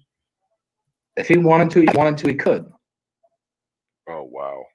Oh What- wow. that doesn't make sense because if God could sin, well, when he, he would interact with this creation, he would always sin because of the wickedness that there is. He would be corrupted by that No, no, wickedness. no, no. What? No, if What is he wanted talking to- about? okay, so if if God could sin, here's the claim: if God could sin, bec- and he interacted with the world, then God would always sin because He's guess- interacting with people. because the Th- world that's what is he said. sinful. Yeah, Yeah. Uh, this this is their mindset. It's like you're gonna have to walk me through that, buddy. He could. He won't want to. He's righteous and perfect. Well, it's not It's even in his mind. The Bible is speaks that. Well, the Bible even speak that it's in the minds of. That guy looks nothing like You his- know, uh, he- Bob, I don't know if you know. His voice sounds nothing like what his picture like his looks picture. Like, Like this- I would. It'd be weird to see that guy in if person. he, yeah, if he's talking, I, I hope it's an accurate picture. I I hope Do that's what the guy. Remember- Do you remember the guy who used to work at that Premier Video store who was like No. really tall and big, but he would as soon as he talked, he'd be like, "Thank you very much." It's like, I Whoa. no recollection. he- I, it, I don't think he was gay either. That he was like making one of those fey voices. He was just like that was his voice. He That was didn't have voice. much of. It, it just Ugh. didn't match up with what he looked looked like. Oh, Yeah, it's so funny. so I, I gotta hear this guy talk again. Know this, but you're actually just using the premises of an argument to dodge the conclusion. That's what you just did when you talked about the nature of God. I mean, for me, that's you just know. crazy to believe that a Christian could believe that God could. I think maybe that's I would his think- pastor or something. Or I would think he's like a young European, like a Slavic Right. type guy, like Right. like i- with his tracksuit on and and uh, crouching. But because I, I, I bet the Arnold guy isn't the same guy as the picture either, right? So th- Well, maybe they're just picking their favorite theologians and put. I, I hope so because well, I don't I can't I don't recognize that guy. He's just kind of like this Yeah. mustachioed, overweight guy with Yeah. uh I don't a tie that's not all the way up to it where a tie would normal. I don't know what's going on there. Yeah, like a youth pastor or something. Yeah, uh, well, like an old youth pastor. right. if they Yeah. To. Yeah, the, the idea that God can't actually sin is is is the idea that he can't violate his nature. Like if his nature is good, if his nature is righteous. So here's here's another reason that uh, you know this is another philosophical argument. Open theists make it too that God has this nature, and this nature like defines all the characteristics of of how God acts and behaves, and so God can't sin because that would violate this predefined nature of what God is like, which which is thinking in these philosophical terms. This the Boolean logic type terms where the world is made up of objects and objects have these specific properties that have little bit little toggles on them. And since God nature set to no no sin. And so if you changed that, then God would be a different type of object. Argatha says he's a 16 year old named Will. I hope so. well, there might be uh, William or Will or Liam, and he's I don't know. Could be that Agora. Oh, he's that's our guy. That's Bob. Bob Argatha is in the chat. The guy that's been interacting in this in this in the, in Oh, the conversation. I think so. Ah, but that's You, funny. you should bring him on to comment on. Well, I'll send him the link. I don't know. Yeah. Let's see. uh, I have to go uh, find a way to send the link here. But that's interesting. I, I sure hope he's like a 14 year old because his argument makes no sense. Uh, so Smokey Saint thinks that God has this nature that's like inherent in his being, and, and that he just God can't violate that because that would go against that nature. So, what are your comments on that? I mean, this is actually uh, something that Socrates brought up uh, when he's interrogating people. It's one of the, it's something called Euthyphro's question, which is is something good because God decreed it to be good, or is it good outside of God? And Socrates is asking this question because he's trying to determine um, if if good exists outside of God, then you can't declare that God exists because of morality. But if God, if something is good just because it's part of God's nature, then morality is purely arbitrary. And so this this is the this is basically what they're insinuating then that that um, God cannot act in contrary to his nature. So whatever he does in any way, shape, or form is good by definition. It means that it's also very arbitrary. Well, well, some people will say so. Lying is a category; it's an object. So they believe lies exist as objects out in space, the either, And one of the toggles on that is that lies are sin. And since God's nature over here, the toggle is no sin, then this object here cannot align to God over here. There, there's a disconnect. So I think this is a very wrong picture of how to view the world. So if God a person and uh, people are complicated, people have competing priorities, uh, they they weigh things in the balance. And if uh, sin also is situational, if sin's not object based, if it's like there's not an object out in space where this is a lie, toggle on and off. This is a murder, toggle on and off. This is a rape, toggle on and off. So uh, maybe maybe you're bar and a, a lady home to get incapacitated uh, beyond whatever, but you're also is is that rape toggle? Is that on or off? Uh, what if uh, you're in war, shoot someone? But what if uh, there, there's an enemy who surrenders, but you have no way to get him back to where you staged the enemies, and there's a likely chance he's just going to rejoin the enemy side, and you shoot him. Is that a murder? Is that a toggle on and off? If sin is less of an object based uh, thing and more of a just a loose classification of the reality that we experience, then you could claim that in certain ways you could classify some of the things God does as as sin. You, you, could classify it as that. It's, it's not an object based existence that Smokey Saint really wants us to have. That makes sense? Uh, try. I mean, it's. It, it's, it's it sounds like you're saying that sin is conditional based on circum it's circumstantial well, I'm saying that you could go either way with some of these things. And uh, is that a sin? Is that not a sin? It, it's uh-huh. a it's a uh, it's not it's not objects. It's not a boolean toggle on and off.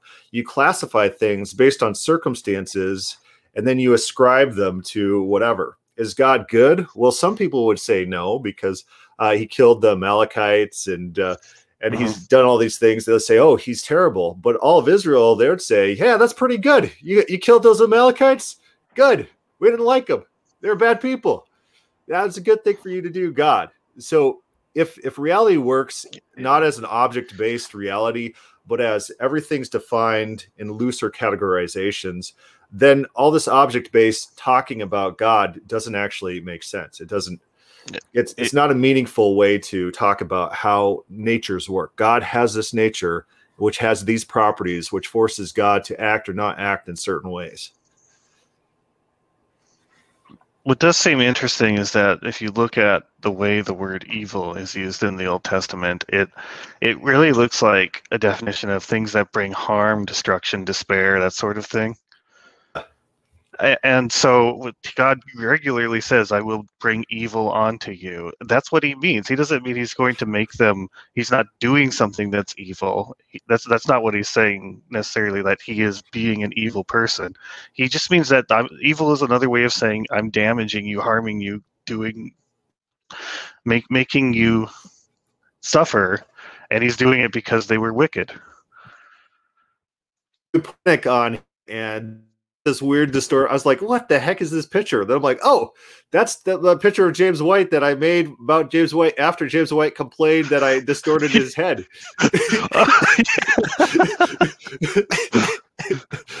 yeah, yeah, I'm here. Uh, that's so funny. Oh, James White's like this guy. He distorts people's heads. Ah, the humanity. what a child! uh, so, any comments, Irenic? I've, I've, I assume you've watched a lot of this uh, already with us. Didn't you watch like two or three hours of this already? Yeah, I, I had listened to the thing just about an hour of it. I, you know, you, it was just repeating the straw man like you were talking about. I mean, this this Smokey guy was. I mean, I, I think it'd be great. I, I mean, no offense to Bob, but um, you know, probably like you or many of us, we were listening and thinking, man, the, the, all these points are so easily answered. It, you know, if if you could just you know, caught, get them to pause and, and let you explain it, you know. But, well, do they pause and let you explain? Yeah, it's a six versus oh, one, just, right? They just run them over. Yeah, usually if it's six versus one, um, you, you might not have enough t- time to sit there and explain every single point. Yeah. And the Smokey guy likes to really talk about what he believes, and uh, he really likes to talk about uh, what Bob believes. Here's Bob. Bob's now in the channel. So, Bob, Smokey Saint told you all about what you believe. That's what we've been getting here. he said, You believe this. And you're like, No, I don't. And they're like, Yes, you do. Like, what are you talking about? so, what were your impressions of uh, this conversation? Frustration. Frustration. He's like, you're like, can't have plans. Oh, you have to be. If God has plans, Calvin, what? What? What is this? And so I may I I might have if I was in the conversation I would have might, might have just screamed that out. What are you talking about? That's absolute nonsense. So you might have had a great restraint, or maybe maybe you're just not uh not a very vocal guy in conversations. No, I can be vocal. Uh Veckel in particular, the guy in the middle on this thing, uh he'll he'll get me uh agitated eventually. I don't know if he does in this stream, but we've had several conversations, and I tend to get uh, aggravated talking to him. But hey, Bob. Uh, oh, excuse me. Hey, Bob. Do we know each other from Google Plus days? But I mean, do you know me, Irenic Pelagian? I, I don't know. Um, I didn't start doing like uh, online uh, religious interactions until uh, I don't know, a few months ago. It just has to do with tackle and uh, G G plus groups that we've been involved in with year for years. You know, so okay. So I was just curious. So you yeah, said our Will friend until recently. Yeah, our our Will friend, he's not this old dude with a mustache. He's like a young Eastern European. It turns out. that, that old dude with a mustache is uh, one of our friends uh, on our channel that uh, lives in New Zealand. His name's Gavin Hurleman. It's just He's the other guy in the oh. chat, right? no, Gavin's not in here. It, Wait, no, yeah, he is. Oh, it says Gavin. Yeah, right he's there. on the top. Yeah. So the guy on the top right is Gavin Hurleman. right. Okay. Will, Will has took his picture. picture Will's just uh, like confused. I was like, that'd be the weirdest guy to interact with if that's what he looks like and that's his voice. It just do- doesn't doesn't line up. Will's a goofball. Sounds good. Well, I'm gonna hit. Also, play. he's not a Calvinist. Oh, okay. So who's not Calvin? Okay, Smokey's a Calvinist. Will is not a Calvinist. How about this Veckel dude? Veckel yeah, is a Calvinist. He's a five-point Calvinist. Smokey uh, says that he's not. Yeah, praise, I'm sure he's sure he's praise isn't praise isn't a Calvinist though, is he? Praise is not a Calvinist. Right. Okay. All right. So uh, we skipped forward, so I'm not exactly sure what the conversation is about now. Like, did, did you stay for this whole six hours? Let's let's. Or did you have to? Did you bow out at some point? Um, I'm not sure. I think uh, Dude, this was a while. I remember. okay, that's fine. Well, I'll just click a random place. We'll go to the one hour mark. See and what they're the talking The reason about. that I brought it up is because one of the things that you said, you mentioned that uh, Jesus said that no one knows, not even the Son, but the Father only. Now, what's interesting about the Galilean wedding tradition is that after the husband proposed, the wife or the the uh, betrothed woman would then go back and she would stay at her house and she would wear her wedding dress, you know, until the the, the groom comes to get. Her. Now, before the the son doesn't know when he's going to go get his bride. Only his dad knows. His dad has picked a date, was going to pick dates. So the, the son starts building an extension to the father's house. This is the Galilean tradition, uh, the Galilean Galilean wedding tradition. The son go back to his dad's house and he'll start building an extension to the house. And then he just keeps working on it. Is that just audio there being choppy, or is that like uh, just me on my my end? I think that was Bob's signal at the time it was recorded. Yeah. So basically, you're you're telling them that uh, God can make plans that Jesus doesn't have to know about. I that's the point going on there. Father I've ran off. That usually no. Yeah, you're right off. Says, "Hey, go get your bride," and then the son gets up and then he runs out in the streets and he starts blowing trumpets, and then everybody comes out because they know that he's going to go get his bride, and it's it's really a thing. It's a it's a really exciting documentary. But that was the reason that I brought it up because only in the Galilean tradition, only the father knows when he's going to send his son to go get. That's a nice typology, and I hope you're not saying that that diffuses the actual like you know statements in it. You know, it's just a typology. I think I think that, are you diffusing the idea of the statement that the father is saying that when he knows that he doesn't actually know? No, no, I just, think it's awesome. Just checking. Okay. All right. Just checking. All right. Praise. Go ahead, bro. You wanted to share something. Yeah, I just want to see how Bob would exegete this passage. It says that the blood of all the prophets, which was shed from the foundation of the world, may be acquired for this generation. So, do you suppose that really doesn't mean that, Bob, or like how would you exegete this passage? Oh, I- I'd like to hear Bob's All right. answer on this one. I think it says all the prophets since the foundation of the world, their blood is required of this generation. That's so not do you see God problematic. as showing that God knew that he it's, see God understands and knows already this before it even happened. Yeah, What? exactly. No, he made Yeah, this is a something statement see, uh, here's their argument. you see them referencing all these past events. See, doesn't that prove God knows the future? What? what? I, I think he, he doesn't bring it up, but internally he thinks that if God can predict anything in the future, if God can state something that will happen in the future and it happens, that means he must have known it perfectly. He couldn't yeah, but have this doesn't even say planned that. it. This is just this. This is a, a count. Like you take all the prophets which have died until now, add them up, and that's going to be required of you guys. And so they're like they're Right. they're reckoning in past events. It's not even about the future. We're just attributing to God an ability to keep track of all the prophets. can, can God count, or, or does God even have to count for this? Could it be just like a general uh, summary? Could it be an idiom saying all the these people who have died? That's going to be on your hands. You're going to have to pay for that. It's not about the future, and so their argument it seems like on the face value ludicrous, and and the fact that there's what six of them, uh, five of them right now in the chat, and none of them uh, do they ever call each other out on their terrible, awful arguments? Does that ever happen? I, not in my experience. They'll, they'll double down for each other. They'll they'll protect. Oh, I was once. Oh, a story I like to tell. I was once interacting with two Calvinists, and the first Calvinist believes that uh, uh, you know the entire Bible is consistently teaching Calvinism.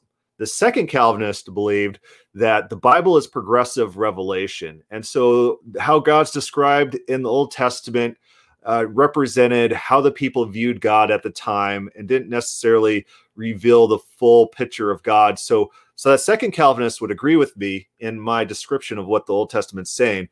And that first Calvinist was arguing with me about it. Who do you think that second Calvinist he came in to defend in the discussion? Wa- Was it me or was it his Calvinist buddy? Because I'm I'm, te- I'm saying the same things that Calvinist number two agreed with, but I'm debating Calvinist one. And Calvinist two, of course, came to the rescue, white knighted for his other Calvinist friend. It's uh, the the intellectual disintegrity is astounding.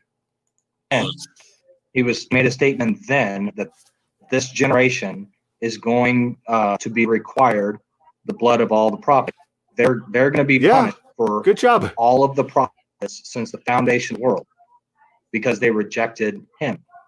So that God foreknew that? Because the Bible speaking, you know, Romans 9 says, uh, for whom he also justified, he predestined them. So There's something wrong with. Do you God guys hear something wrong with my mic? Yeah, your mic is Yeah, cutting it's off. just Yeah, you're a little you're a little robot I mean, we've been able to hear what you're saying, but it is kind of yeah. Maybe try to leave the StreamYard and come back in. Sometime I fix the problem. Yeah, and Bob's exegesis makes no sense to me there. I, that doesn't align with me at all. Brother Craig, you know Ephesians 1, 4 and 5. I actually showed this last night, but Oh, uh, it didn't really work that good. Oh.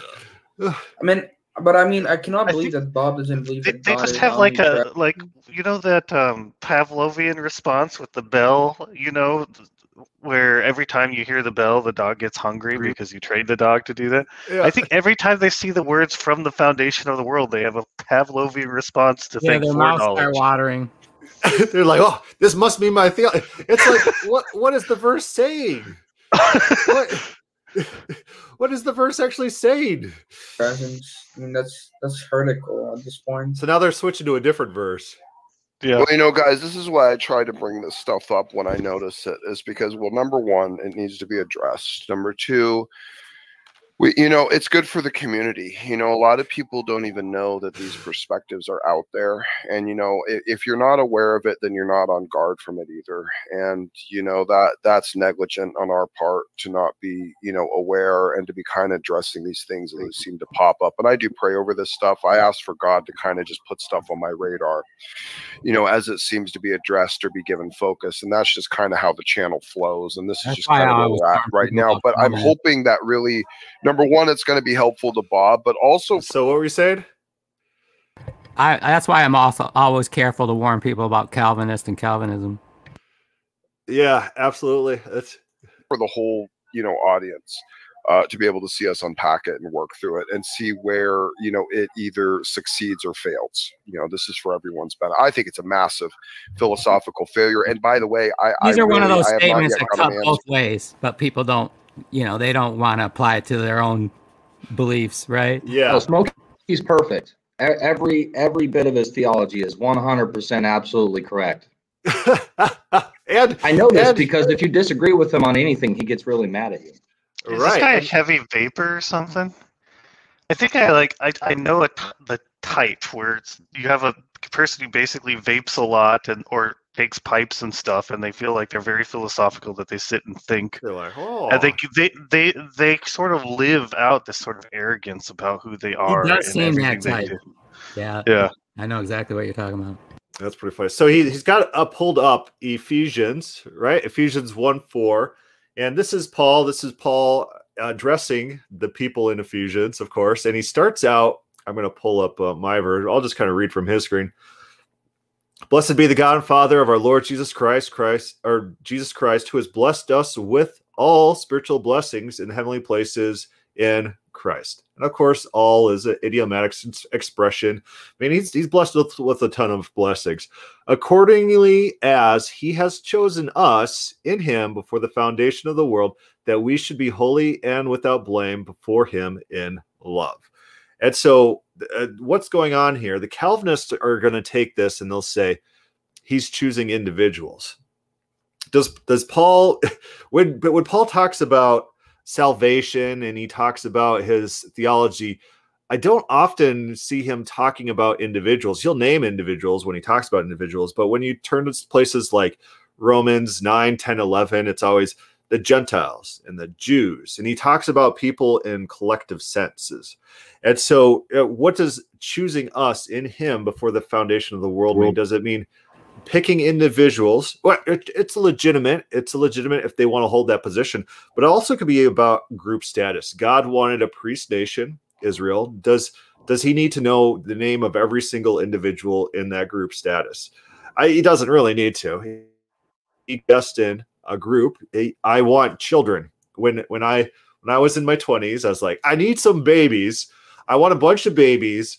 Uh, It really didn't quite matter who they were. I didn't know their names, but my babies. Then I'd take my babies and I'd teach my babies things and we'd we'd go on trips together, my babies. And so I've chosen this group to do specific things in the future before they were born. It's it's I don't Can need I to know. interrupt? Yeah, go for it. Yeah. So, and then now, any one of those children, like you know, your wife and you, you didn't know what child would come out. You knew, but even though that's the case, uh, once that child, now that you have it, you could you could tell that child, your mother and I chose to have you. Yeah. You know, and that you know that's an individual, but you know, I mean, this Before you're born, I loved you. Yeah. It didn't matter who he was. It was it would apply to whoever came out, right? I mean and the really uh, nefarious way that they like to phrase these things is uh you know, paul in, in his and how he writes and what he says he's attempting to reach people to get people to join these groups so he's attempting to recruit for these groups and they want to pretend it's about individual lists of names paul is trying and these groups and who this applies to and so they're they're treating it in a very not natural way i would say in a very eh, just like they treated those other passages must be mean our theology because we really want our theology to be true and no other reading is acceptable. I just i, I don't think it's about individuals. I don't, it could be it's a possibility but it's not the only possibility it's probably not the best possibility It's us in him. The him. fact that it does not solve the moral culpability. you're saying bob Yeah, it's us in him. It's it's a group statement. It's a group conditional of those that are in him. Yeah, and uh, and who's he talking to? All future generations. Uh, He's really just talking to his his audience. You guys were chosen for this group and him. along with what you were saying of the before, issue of evil. uh Oh, he- Bob's not there. Paul often I mean he's always using the plural form of you, right? Or you know, so Right. And so you don't you don't find this individual list of names. No, in, in the video that we're watching, Bob drops out so that he could rejoin and try to fix his microphone. So that's the where we are in the video. The way that they seem to think it does compared to Calvinism, it's the exact same issue. Because then you still have to explain away the fact that it's micromanaging reality, but supposedly based upon an a priori presupposition, not micromanaging it to the prediction of before the foundations of the world that this lamb was going to be slain. It just makes no sense. There's no Yeah. there's no actual philosophical consistency in the application whatsoever. And by the way, you have the same problem of evil. You don't solve it you still have to explain away about the idea of how God, you know, micromanages reality along the pathway of the manifestation of sin and evil. You, you you do not pause? solve it, you do not remove it. Yeah, pause. so this gets back to what you guys were already talking about, um, or Chris, how uh, the culpability of God issue, and I thought uh, this part of this discussion like is kind of related to, and I think you, I agree with you. Uh, there, there is there, there is, you know, you can't uh, eliminate God completely on open theism from this attack of, uh, you know, this this the argument, you know, that's being brought here. Yeah, absolutely. Uh, he also started talking about the same phrase since the foundation of the world, or they like to say from the foundation of the world.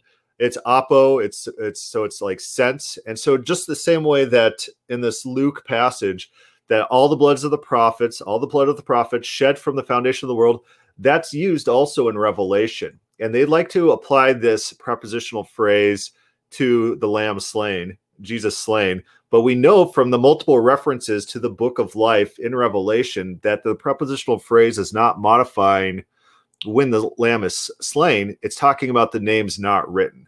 So, in two instances in Revelation, you have a book of life reference where it talks about all the names not written since the foundation of the world.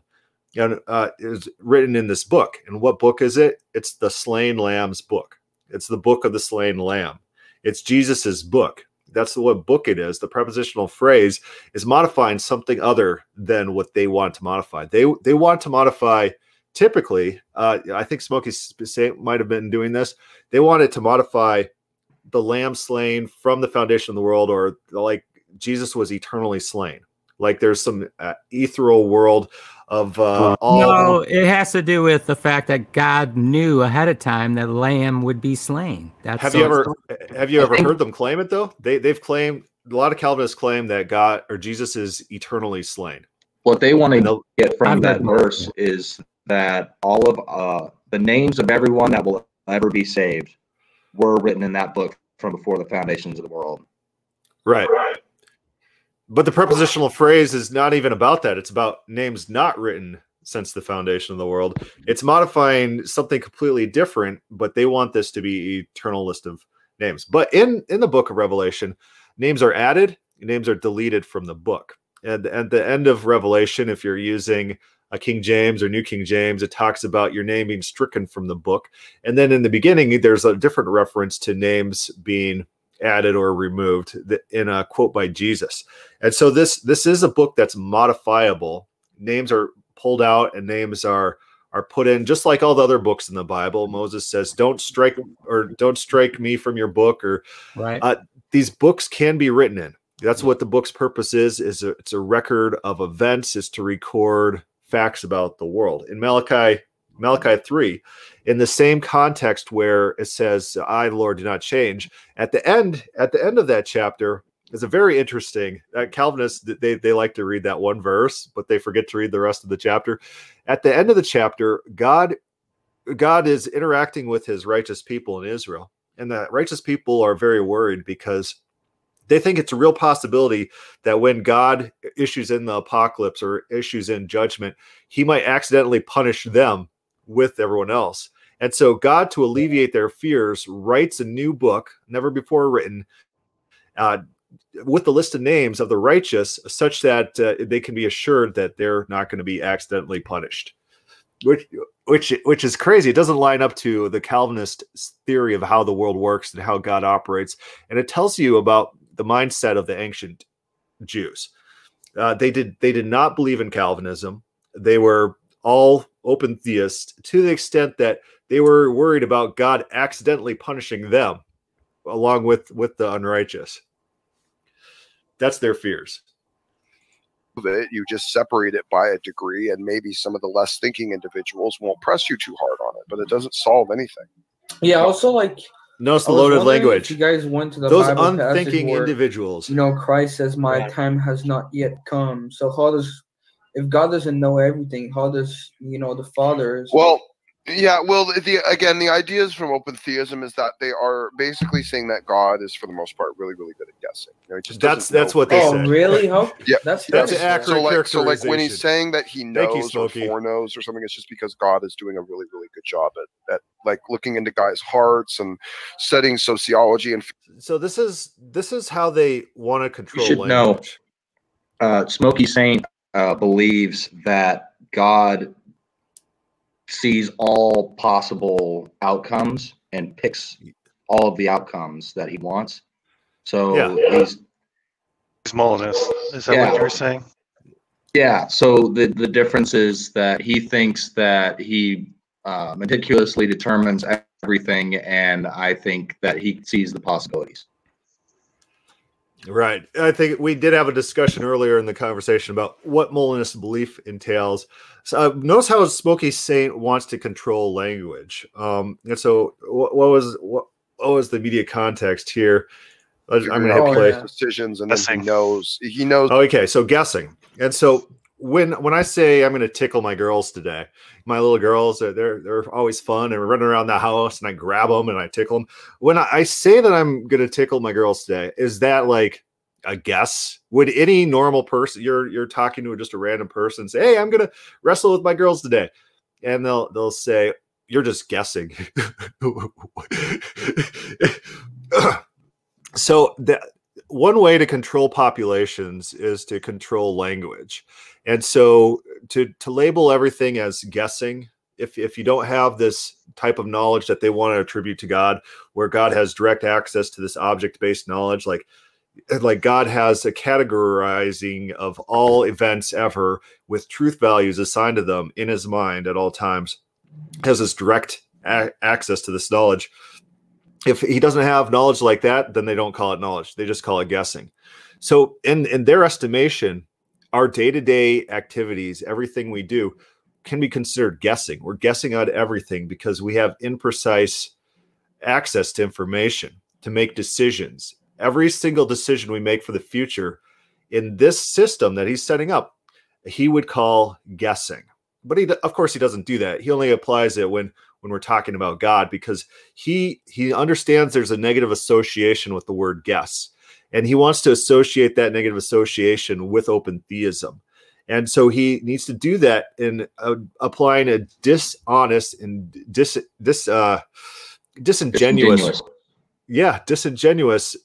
He wants to use that word in a disingenuous way when dealing with how open theists view God. It, it's just, it's it's terrible. It's it's, uh, this is why uh, I'm losing my words here. This the is why I think bothers me is that if they're wrong, let's say, you know, let's say that we're right and they're wrong. He's making fun of God. Yeah, it's really dangerous. And, uh, the, uh, Matt Slick does this too, and he's like, "Oh, here's here's ten things the open theists say about God." Uh, maybe I could Google that article. He's like, "Oops," and he's like, "Oh, I didn't see that coming." And so it's just like Matt Slick, he has just this list trying to mock open theists, mocking God. It's like, so Matt Slick, if open theism is right, and one day you have to account before God, that's not going to be a great article to splash on your little PowerPoint presentation of your sad life. I talked to him once. I don't like him. Oh no, he's he's an awful human being. He's terrible. It, what was your experience like? Uh, I came onto one of the streams. Uh, I think it was a couple months ago, and uh, I told him that I had some uh, refutations of Calvinism, and uh, then we had a discussion for a while. Basically, it hinged on total depravity, and then no, no, it was uh, First Timothy four verse ten. That's what I brought up, and then he went all over the Bible to show me how that couldn't possibly be true, and ignored the fact that because I was saying that uh, the atonement guarantees that everybody's going to get resurrected. So in that sense, he's the savior of all men. And he's like, oh, so you're a universalist. You're a Pelagian. You're a heretic. I'm like, no, I just like that's what the Bible says. So, so I was talking to LaRon, uh, and, and LaRon, he's uh, uh, you know, he's he's a Christian YouTuber, and he's like, I didn't know I was open theist until Matt Slick told me. He's like, I was talking to Matt Slick, and I was telling him what I believed, and Matt Slick said, "You're an open theist," and he says, what's that? And then Matt Slick described what open theist is. He's like, yeah, I guess I am. so Matt Slick will do this thing where where he'll just call people names. Oh, yeah. say this. You Aggressive this. categorization. Like in the Will Duffy debate, he called Will Duffy basically a Mormon like seven times. He brought up Mormonism. It's like the debate's not about Mormonism. Will Duffy's not a Mormon. Will Duffy uh, will, will argue against uh, Mormonism, but he needs to associate labels with his opposition in order to poison the well. It's a poisoning the well strategy. Your your person's just awful because look at these this awful thing that you already think is awful, and now I'm associating it with you it's a this guilt by association or poisoning the well. And so the funniest see, thing in that I want to see Matt Slick debate like uh like a oneness theology guy or uh what's a modalist and when he starts trying to defend the Trinity, the modalist calls him a Catholic.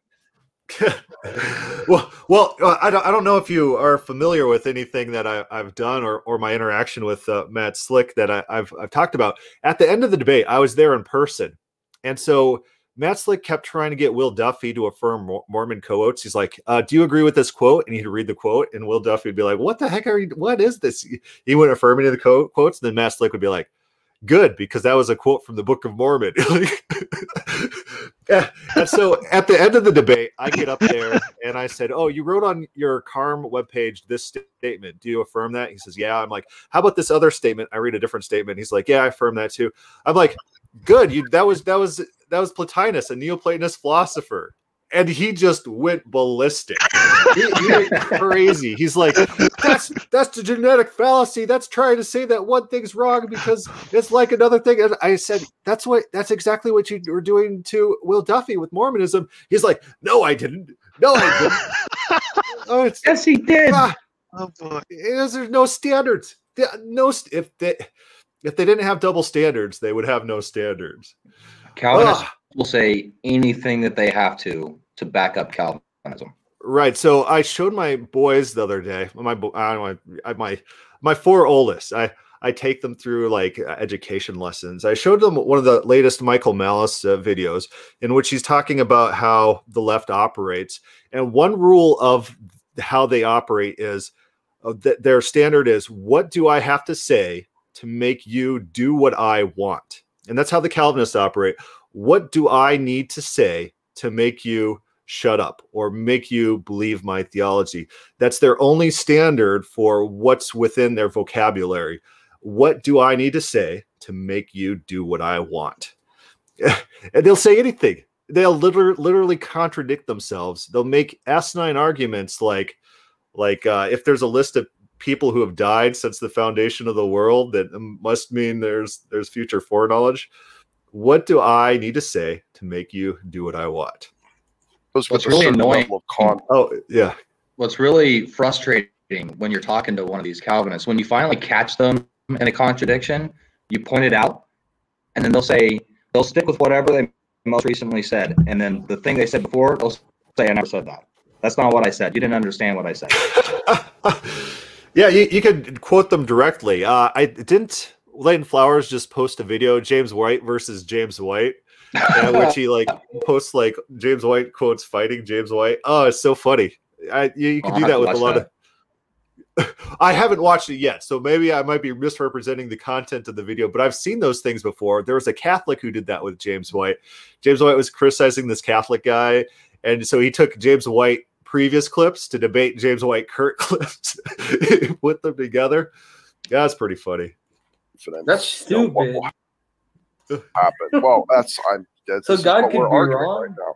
So God could be wrong. Supposedly, yes. If Well, there are some God open is theists wrong, that even argue there are errors and, and issues it's and terrible, I contradictions guess. in the Bible, and that's why I was kind of asking Bob at the beginning Wow. if he thought that. So I don't. Uh, Yeah, William William Duffy, Yeah, I I think don't was do actually one of those guys. William Duffy, thank you, Veckel. Yeah. That's one of them. William you. Yeah, Duffy. William Duffy. and uh, Bob Enyart, uh, I mean, Bob really, Enyart. from from my from my point of view, they seem to be really really radical with their open theism. Oh, that is. I, I so I guess when God in the Bible says the heaven shall pass away, but my word shall not.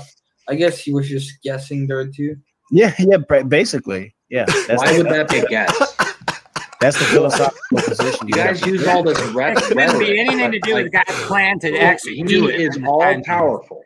He can make. the, the, this is this is actually I've I've heard this before. It's it's it's so funny. It's so funny. It's uh their their claim. If God says the world's going to be burned up, how could he know that? Is that just a guess? Like who else would be doing it? What? like uh, like that would that seems to be like the most basic thing God could have access to knowing in the future. Like if he created the world, destroying the world should be that should be like the most basic thing that God can do. And they're like, how does he know this thing is going to happen? I brought you into this world, and I can take you out again. Ah, But I'm just uh, so- guessing. and so I, I think your reaction in in the video is perfect. You're like, what what are you talking about? What what's going on here? Anything that he wants to happen. Well, so you don't believe that? Well, then that's Calvinism, dude. That's That's, him Cal- predetermining if God and setting does one everything up to make sure it you're happens. What is Calvinist. wrong with you? well. The thing that I find states weird that he What you think God created the world? That's Calvinism. You're a Calvinist. how, how- how dare you be an open theist? If God created the world, Calvinism is true. God, you- you just you just gotta accept it. does it universally. Yeah. I wonder, if, I wonder if he actually gets converts by doing that. He tries to pick a little tiny point where he thinks he can get agreement. Say, "Hey, that's Calvinism. Just follow me along this path." I yeah, I, I I don't think that would be effective at converting anyone. I think what happens instead is uh, people are raised in the Calvinist church. they they're exposed to these these Calvinistic ideas, and for all intents and purposes, Smokey Saint is is affirming these Calvinist things, even though he's like a Molinist or whatever. And then they come to these podcasts and they they just hear people affirming these kind of tenets that they grew up with, and they're like, "That's the good guy." Like, uh, for example, the Gene Cook Bob Enyart debate. I listened to the debate, and Bob Enyart does a great job in in the cross examination. And the Calvinists in the comments are like, Gene Cook smoked him. It's like, really? Can we should actually diagram their arguments? What was one person's argument? What was the counter argument? And was there a counter counter argument? And which which argument seems the best? I think if it was written out, it would be a lot more illustrating uh, who's actually winning in these debates if you have to rank each of the arguments. But I, I think people like affirming their priors. They like listening to someone who already agrees with them, and uh, Mhm. you know, like like growing up, I never read like pro open theist books. I always read the anti open theist books because those are always seem a little bit more interesting to me. Someone who disagrees with open theism. Yeah, I There you go. wasn't. Uh, I wasn't always an open theist. Uh, actually, I have to thank you and uh, Oh, Idol Killer and uh, uh, was it was it Will Duffy uh, that debated Matt Slick?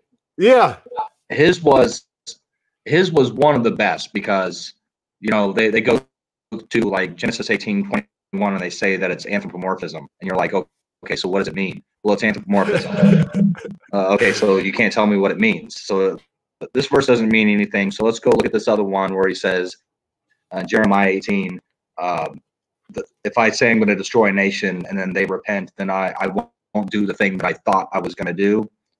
What does that mean? Oh, it's anthropomorphism. Oh, okay. Yeah. What does it mean? Well, it's, it's anthropomorphism. So we should really talk about the history of this anthropomorphism claim. So back in Augustine's time, there were people who were known as anthropomorphs, and they would be using that word basically. Um, those are people who believe that God had a body, that God had hands. When the Bible says the earth is his footstool, they would see God as having feet. They're known as the anthropomorphs, and so it it did start taking root this this dismissive language, like oh that's an anthropomorphism it didn't start taking root as converting that from an actual group of people who literally believe these things were attributes of God to being this idiomatic expression just to ignore the text. It didn't start taking that form until uh, the Webster's Dictionary. Like I, th- I think I got the earliest reference to the definition of that.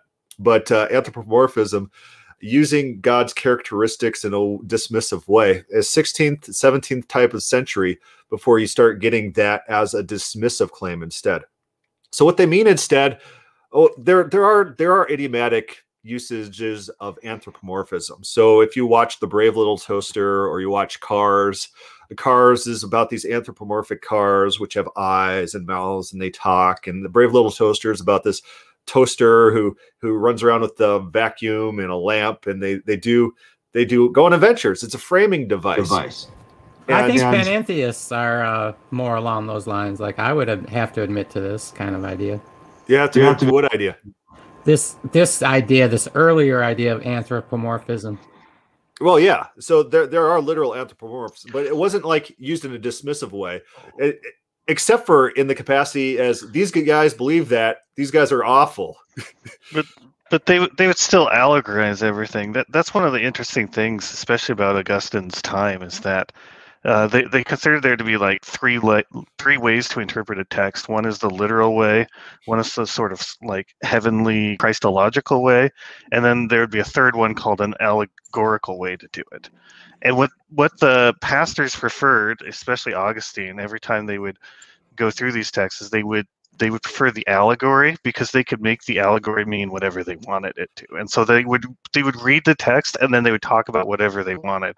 One one of the funniest examples is uh there's something where uh i think it's in song of solomon he's talking to the girl and he's he's saying i long to see you like a sheep longs to go out to the pasture. Or, or and, and your and then he says your, your teeth are as white as the sheep of the pasture and, and then uh Augustine's allegorizing of it is this is God's chomping out heresy in the church. yeah, if you read Philo of Alexandria, he does it all the time. And uh, to Calvin's credit, John Calvin, uh, he was a little bit annoyed with how often Augustine would allegorize the Bible. And so Calvin did at least attempt to bring a little bit more realism and literalism back to the text. Uh, but but one thing they, they didn't do is just say this is anthropomorphism, so ignore it. The anthropomorphs were a real group they're a group that uh, these people hated because they believed that God had a body, and in their theology, God can't have a body.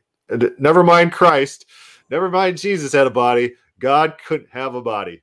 But uh, then you, you reach the modern world, and they we've taken this term and we've morphed it into an idiom. And the idiom, the use of this idiom is anytime the Bible says something about God we don't like, we could just dismiss it and call it anthropomorphism. And the definition seems to be John Calvin's treatment of God repenting, that this is just baby talk made for weak Christians who can't understand the Bible and it doesn't represent reality. It just kind of represents some sort of procedural change. Is, is how they're using this. It's a made it's a made made up idiom. It doesn't exist. If I don't like the verse, I can allegorize it. Is not a good mechanism for finding the truth. Right, but uh, that if they don't have that, they got nothing. The Calvinism is not taught in the Bible. So if they well, can't come to the truth, yeah. With but do they want to? like they're Calvinists because they have some fantastical idealization of who God is, the, the best of the best possible conceivable in all ways. You can't even describe him; he's beyond everything. They like you're gonna have to just utterly shatter their idea of who God is, and that's why they don't want to avoid it. And that's one thing that I, I kind of uh, empathize with them that they want to glorify and lift up God just so, so, so high. And I get that. But, you know, I, I try to stick with what God says and work with that.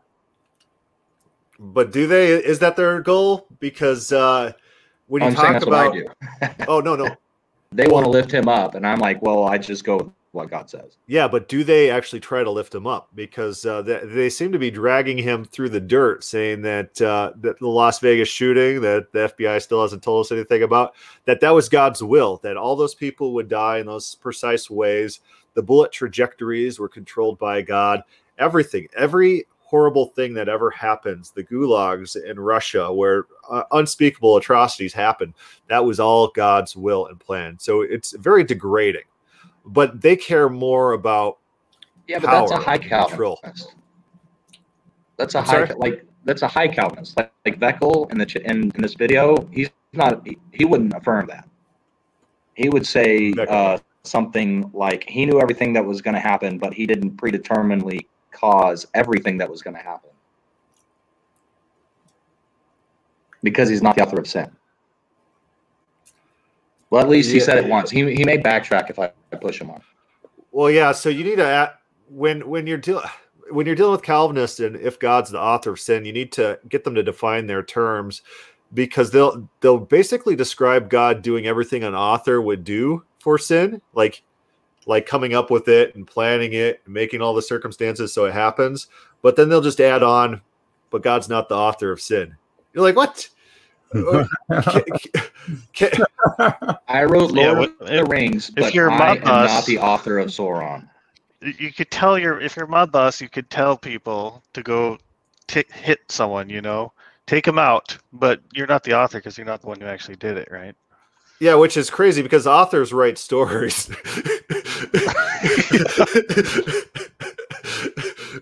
and, and, and their idea is that God wrote the entire story of the world.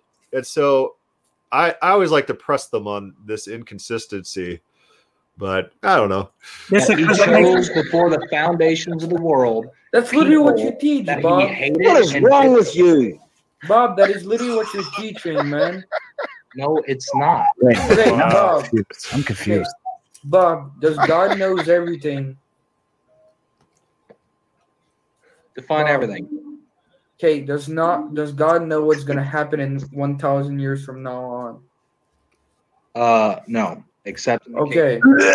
I'm Wait, no. Thousand years. Wait, oh so God. Bob, so oh. Bob, if oh. God, if God wants someone you know, he wants somebody to go preach the gospel far away from him, like in Africa. Does God cause them to go Africa. preach the gospel? Uh, doesn't know everything according to you? S- So we could take. Does God know what's going to happen in one thousand years from now? Like, okay, so what does he mean by that? That Every single event, or maybe just like a big event, like World War Seven or something like that.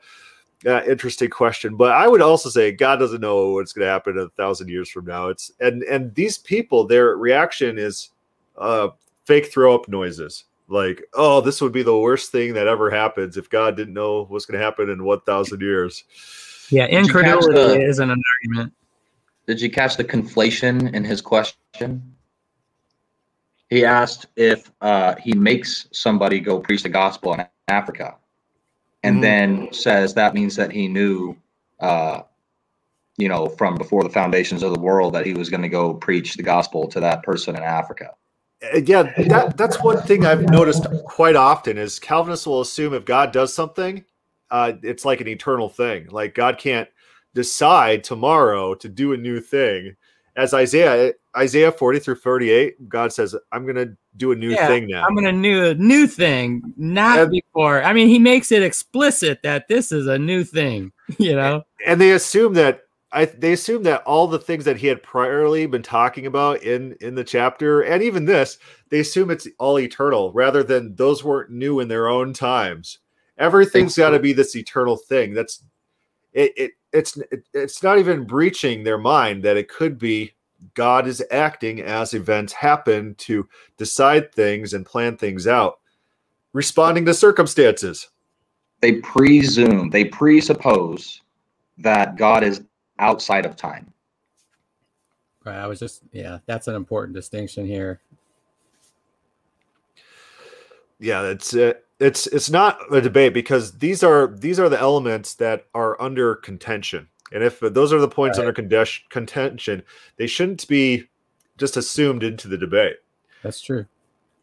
Yeah, they beg. Well, they beg the uh, question. I- beg the question that is classic begging the question would go back and look at Jonah, and Jonah was told to go preach to Nineveh, yeah and Jonah didn't want to. So God made him get. so i think it was in the john sanders james white debate where uh, it was uh john sanders i think goes to nineveh he's like let's talk about jonah and white's like that's what mormons do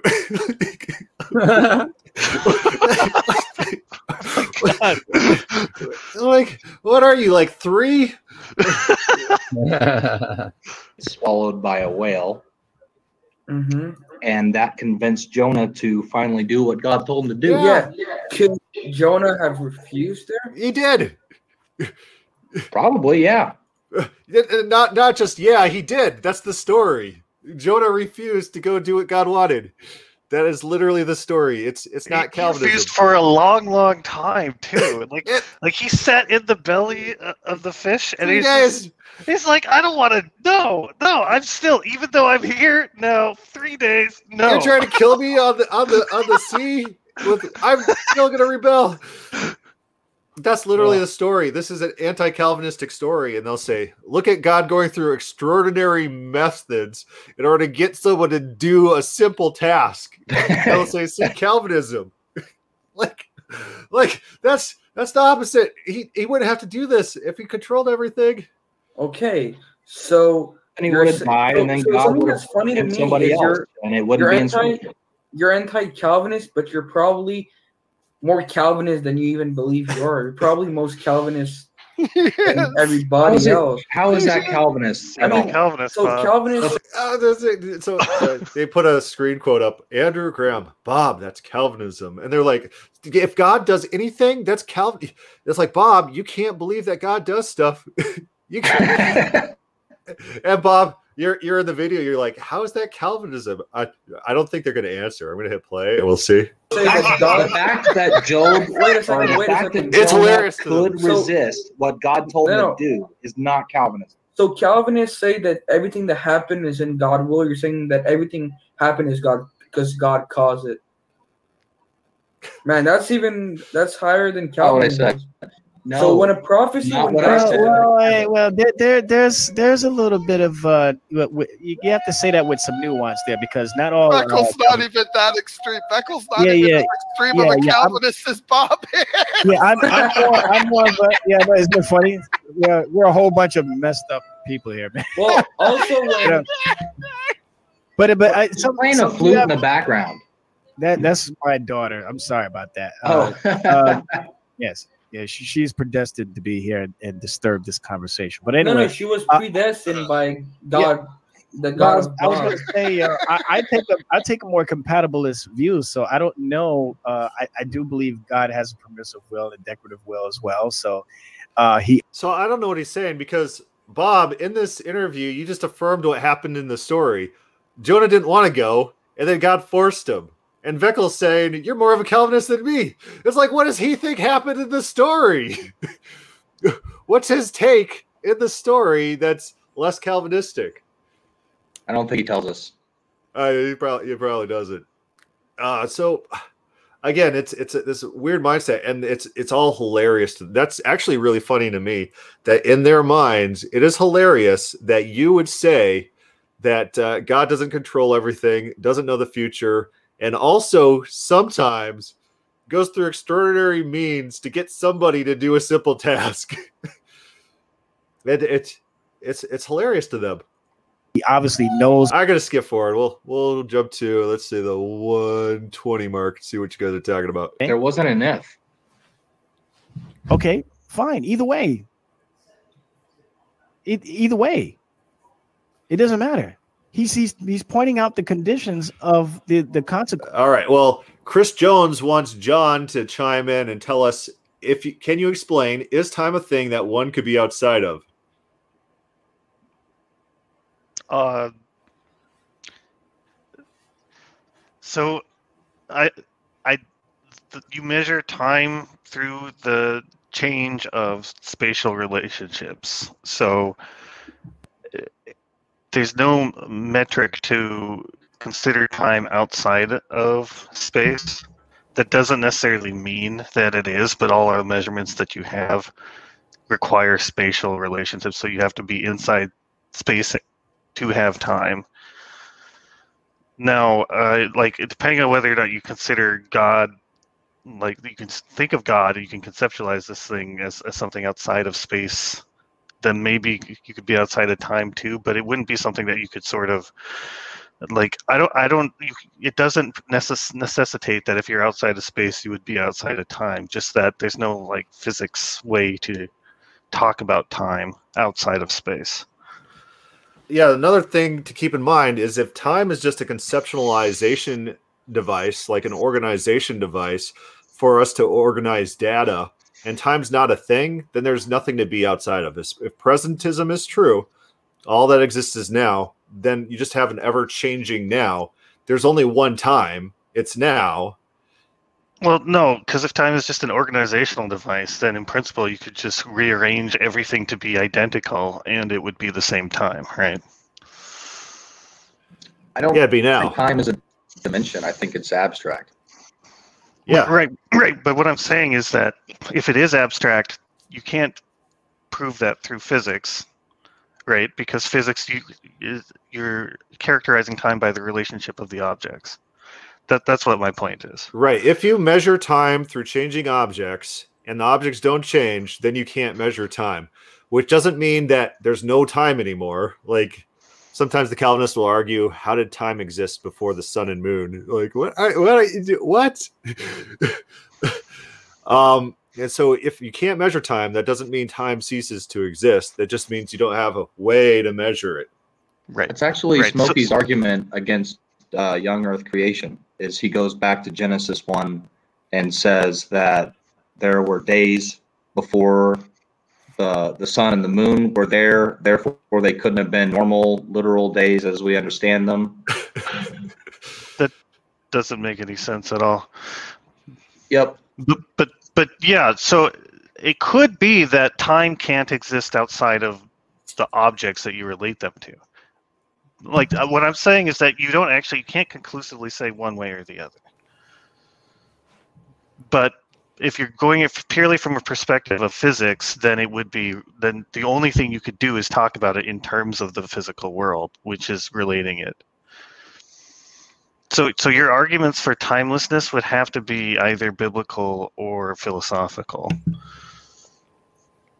Right. And I'll tell you, it uh, doesn't make sense to me that something, anything could be outside of time. Right. And like, right. And it doesn't make sense to a all. whole lot of people. Most people, right. It's it's not intuitive. The arguments that people do make, they they're sort of like they, they seem more like um, conceits rather than an actual argument. So so I, I'm kind of with you on that.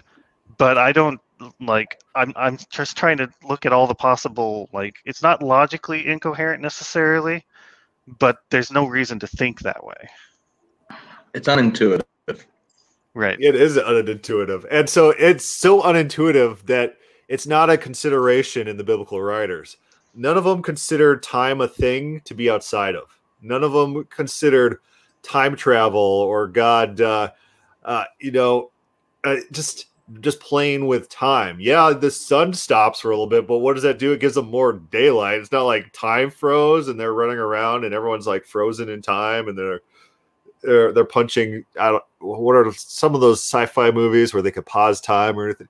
You don't see that in the Bible. They just conceptualize the world like we do. Our day-to-day experience was their reality. They didn't care about these things. It wasn't part of their vocabulary. It wasn't a consideration. It's not part of their theology or worldview. It's just not in the Bible. consequences of these things that you do that are contrary to God. He- so he whether or didn't you want to out- make, it a hy- men- whether you want to put an if, make it an if statement or not, it, it doesn't change anything. It There, doesn't. there change was no God- condition. It doesn't change God's nature. It doesn't show that God learns something. That's Yeah. the problem. You're coming in it with the presupposition that God is learning things from His own creation. Yeah, that's all, that's all- all- all- all we're all we're seeing here is God not doing something because of His creation uh, obeying Him. Or After doing- he stated that he was going to do that thing. Yeah, Yeah, that- read Jonah not- 3.10. read Jonah 3.10. And God saw their work that they turn away from their evil, and God repent of their evil that He said He will do unto them, and He did it not. Yeah. So because they repented, God decided to have mercy on them and not destroy them. That This is what we are talking about earlier. This is they they think that this is a positive argument for their position rather than dead fact evidence why their position is false. God didn't do what God said he was going to do because circumstances changed. Literally, literally. And they're they're presenting it as if it's an argument for Calvinism. doesn't mean He didn't know what He was gonna do. It's That just that means he God is made a decision in time.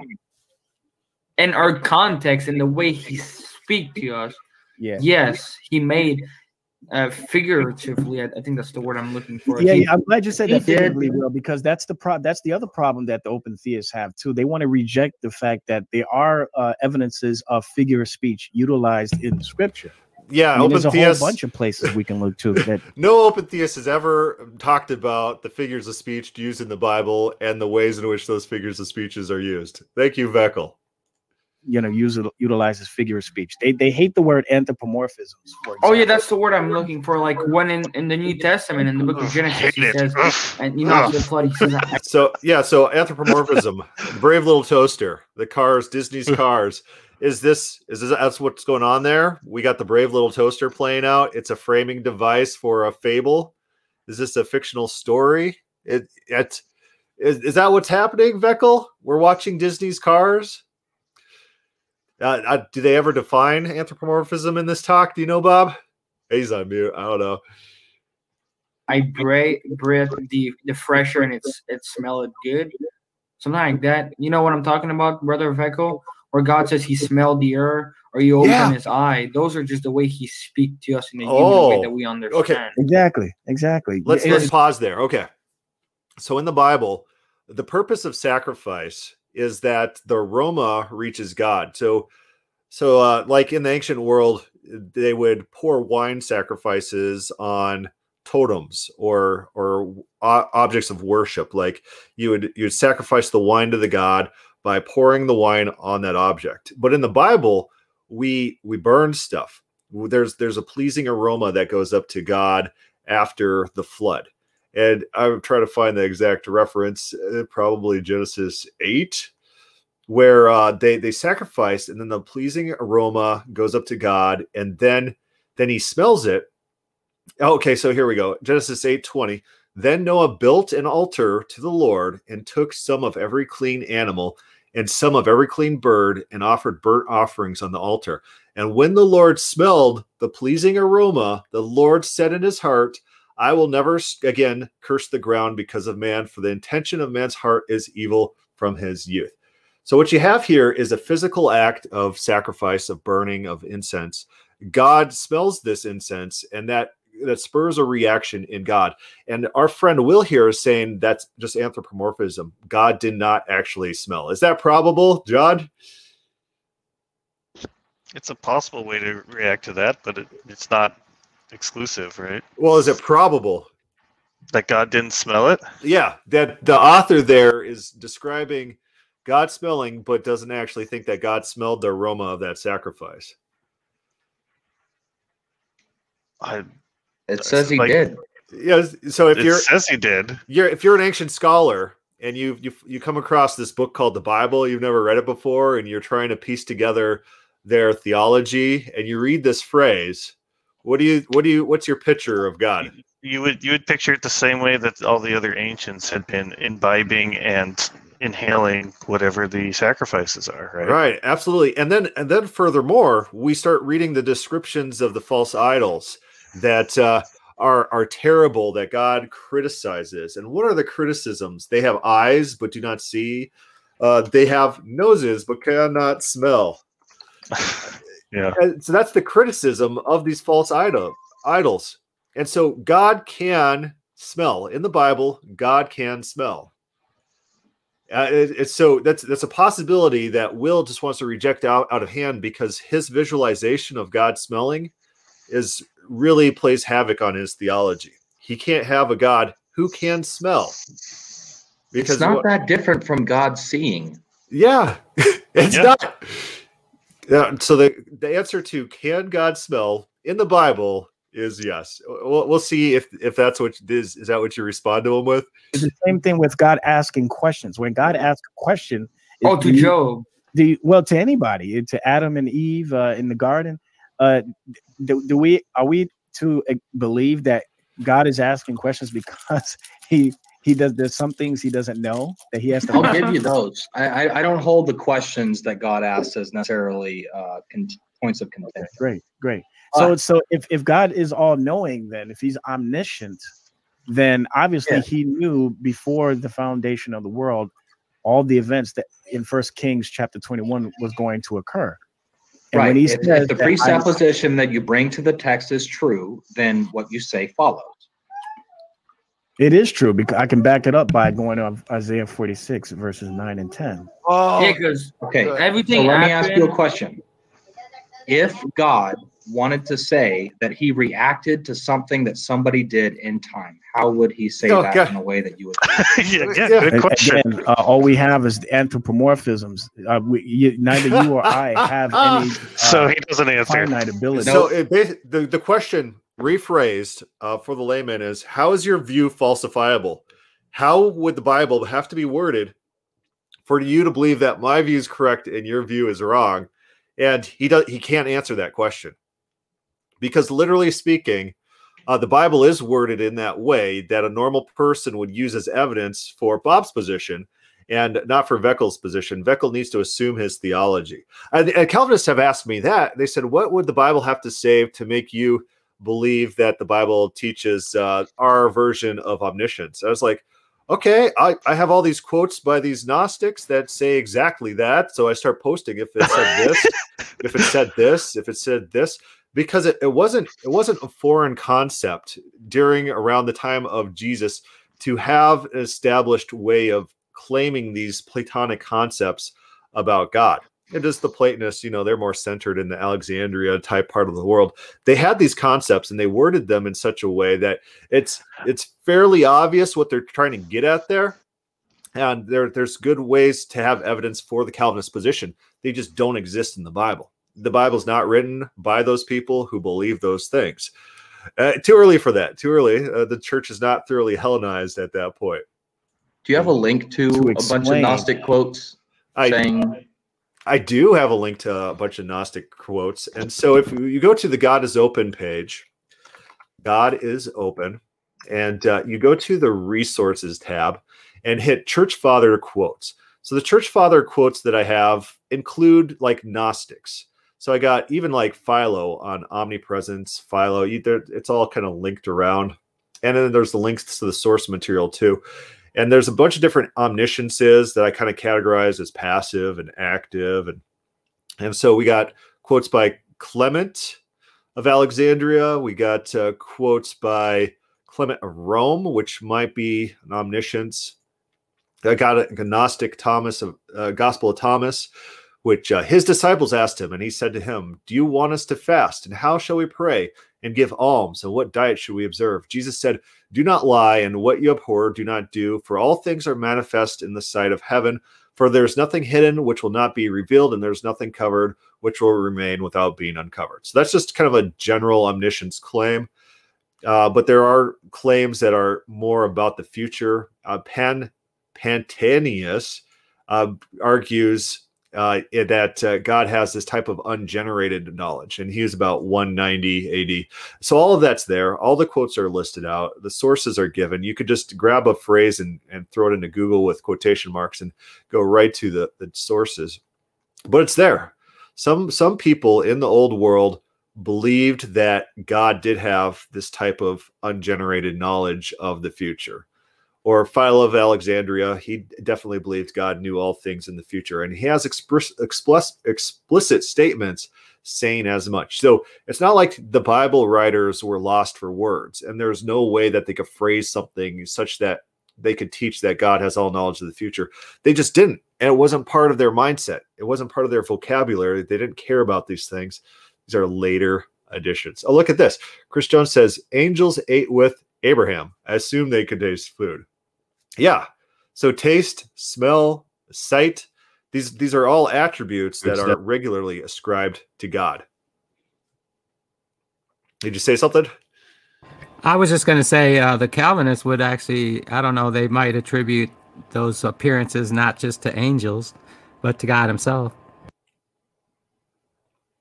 They would say that uh, they would they'd probably claim that these appearances are Christological, that there's like a Jesus figure because Yeah, they claim a Christophany or a theophany, not just an angel. Um, because it doesn't fit their conception of God the Father. So God the Father has to be like in this immaterial, timeless realm.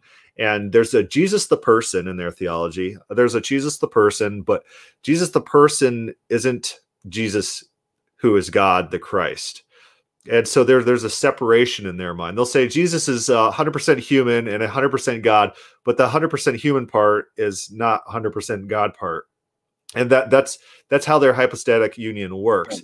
Because if god was part of this universe as we we heard i think it was will states uh, earlier that that contaminates his being in some sort of way. But the funny thing in the bible is you get all this throne language. In revelation who sits next to god on the throne jesus sits next to god so it's not like god's this abstract entity that only exists in the ether Right. that's That's uh, Greek. This is uh, Plato's uh, dualism. Uh, you know, there's the the realm of God, and there's the you know, the, or you know, say the immaterial realm and the material realm. That this is that dualistic tendency of Platonism. And so there's three stages in, in in Platonism. God is the first stage. He's the absolute unity, absolute one. And underneath that is the realm of the ideas, where these more perfect ideas exist. And under that is the realm of the soul or reality or the material world, which which kind of images this realm of the ideal, which in se- itself kind of images the realm of the absolute one. And the goal of a good Platonist is to ascend those levels. Uh, to to die and, and go to heaven and and become one with God is is that idea. And Christians use this idea to help develop theories of the hypostatic union. God is Father, Spirit, and Jesus. And so those kind of represent the different realms. And God the Father is in this abstract realm. Um, it's, Oh, it's- that's interesting. Okay, I can see like yeah, the Father, Spirit, and then Jesus, the man, in a progression there. Go ahead. right. But but all of that they're they're linked. It's, it's a single chain.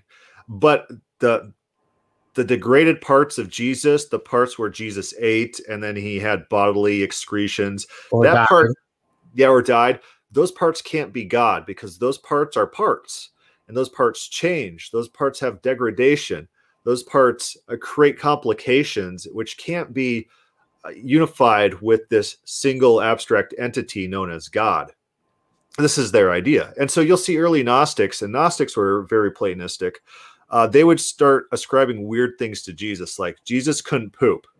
Uh, he ate and drank divinity, and he didn't have bodily functions because their idea was to try to get Jesus as far away from the material world as possible so that he meets their idealized perception of what it means to be godlike to to eliminate change and degradation this is their when idea Jesus first when Jesus first showed up to his apostles after his resurrection, he asked for fish and Yeah. ate it in front of them. absolutely Right. Well, this is where the idea is that um, you know one idea of Gnosticism was Jesus was a phantom, right? His his physical person was a phantom, right? It wasn't real, and that's because they can't have him be in flesh. Yeah. So you see the Gnostics dealing with Platonism, trying to infiltrate Platonism into Christianity and to re recalculate Christianity in light of these Platonistic value sets. Greatest being theology. We al- already saw that here. We, we saw their arguments uh, about God being the ultimate. So if co- time is co-eternal to God, that makes time God, or some stupid argument like that.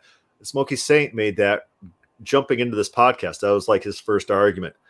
Platonic value sets. Again, they're not realistic value sets. They're not value sets that that represent how people actually work and function and what people care about in this world.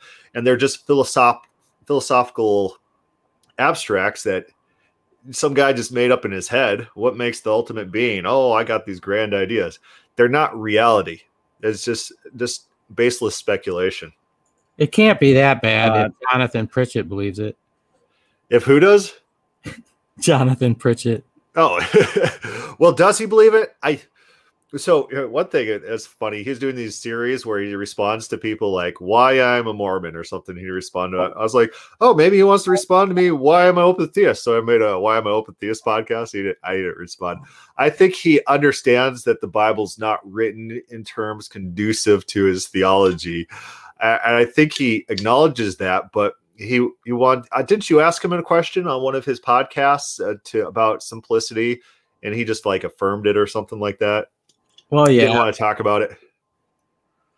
Well, he he, he just kind of says, uh, I mean, in my what what I take his take is is uh, look, it makes the most sense to me, and uh, you know, I know it's not biblical, but I'm gonna Yeah. it anyway. And that's that's you know it's someone's prerogative. People can believe whatever they want Right, believe. But don't my question is, then why should I believe anything you say? I mean, uh, why should we, you know, trust any conclusions you reach? Well, he admits that his thing. view is unbiblical. Yes, kind of. Some people will, like that Calvinist I was talking about earlier, who believed that the Bible was progressive revelation, and so the Old Testament definitely is describing a God who changes his mind and and goes to war and stuff like that. But that wasn't an accurate revelation of what God's actually like. So he he wants his theology, but he's also accepting the text at face value, and his way to mesh the two is to discount the Bible as being authoritative in what it's stating. Jesus said the scripture can't be broken. Right. And so uh, definitely Jesus believed in the historicity of the Old Testament. And I, I don't think there's any indication that any of the New Testament writers rejected the actual descriptions of God in the Old Testament. So I, I don't think on face value it's a good argument, but some people do hold it. It's not not the best position, but I just like to throw out there that some people can be irrational on some points and rational on others. So always look to their evidence. What what does their evidence present? And then make the evaluation. Don't believe something because someone believes it. This this guy believes this one thing, so I gotta believe it. So why do they believe that thing? And then you can evaluate for yourself. Every aspect of God's nature or even his works. You can you can you know back that up in uh, Job chapter 37. So the best way that we have when we see passages such as God repenting in Genesis uh, 6 and Jonah 3:10. you know several places there. Uh, that's the best way that we have to exp- express an act of God through human terms. Yeah, or like So if God wanted to say that I reacted to something that somebody did in time, there's no way that he could say that in a way that you Look would at this. believe. Oh, I love it. No, no. Well, we would have to use it in a, in the language that we can communicate the, to the Yeah, best. like- of our ability. but the it question? doesn't change his nature. That doesn't mean that uh, he is learning something or there was something that he yeah, didn't foresee. Exactly. Like, oh, I mean, Like, No, no, nobody okay, could be- look. If Yeah. open theism were true, what would God have to say to prove that I'm right and you're wrong? What what would he have to say? How could he say open theism is true? therefore the new knowledge came into me when I asked Eve the question. He says that all the time. I mean, again? let's, make, Nobody- let's, let's make it clear: if open theism is true, then God is a moron. okay, Will. Well, if open theism open is true- theism is true, and I'm right, then you just called God a moron. if open Yeah, because he theism is wouldn't know anything. he wouldn't know anything. We wouldn't be able to trust him. An open theist God is untrustworthy and not smart. Why is he stupid We- and uh, Because, we can untrustworthy? out, because his own creation can outsmart him. Because Hey, because hey, hey, hey, hold on one sec, one sec. Hey, Bob. Pause it. How do you know the Okay, promise of eternal Pause it. If, if my Yeah. kids could outsmart me, that means I'm a moron and They uh, I'm stupid. and- fully understood that they could not answer the question and went directly to the dignum Deo argument. They said, well, there's nothing that they basically understood that there's nothing that could be written and said, well, I refuse to believe in a God that who is like that in any way. I do not like that God. I refuse to believe in it. That's what they just said. That's their answer to your. Th- I guess they did answer you, Bob. They answered you and said, "It. I. I, I won't believe it." yeah, well, yeah, I the just will I wanted them to admit it. they they kind of did. Well, the will guy he said, um, God must have if to believe that open theism's true in the Bible, God would have had to say to Adam and Eve, "Oh, when you answered my one question this one time, new uh, knowledge entered my mind." It's like, well, first of all, shouldn't that be like anywhere in the Bible in any capacity? Why are you pointing to this one thing? And uh, yeah, secondly, John points out he says that all the time. Now I know about this. It's like I never expected this. Now I know. And uh, you know, God's failed expectations are there throughout. God's saying that He learned stuff. Uh, reports coming to God. Reports coming to God. God. God is. Uh, it's brought to His attention things, and so it, that's pretty common in the Bible. He just doesn't believe it. So uh, Will seems to be. At least Well, he that- attempted to answer the question. Right, but that makes your whole debate interesting because it's it's almost like the only reason to make this discussion is for the spectators and for for other people outside to watch and see how these people operate because they basically said there's literally nothing that could be written that will convince me because I hate your conception of God. And that's So- that's that's pretty common. They they do it Yeah. all the time.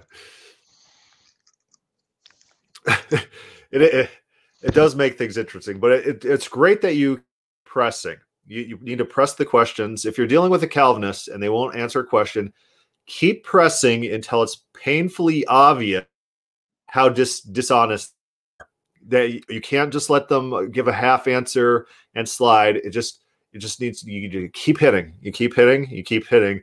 Uh, Will Duffy in in uh, the the what the Matt Slick debate, he says, "Can God add one raindrop to one storm?" And uh, Matt Slick's like, "I don't know what you mean by that. What do you mean by that?" He's like, "Can God like add, add one raindrop?" And uh, Matt Slick's like, "Why would he need to do that?" It's like. My, my daughter could answer this question. do, do, do- can God add one raindrop to one rainstorm? and, and Slick's like, oh, oh, it's so funny. That's that's probably the best part of the back and forth because it humiliated Matt Slick. Like it's it's an obvious question. It's obvious what's meant by the question. He just didn't want to answer it because it looks bad on him. So he just punch, punch, punch. Same question over and over.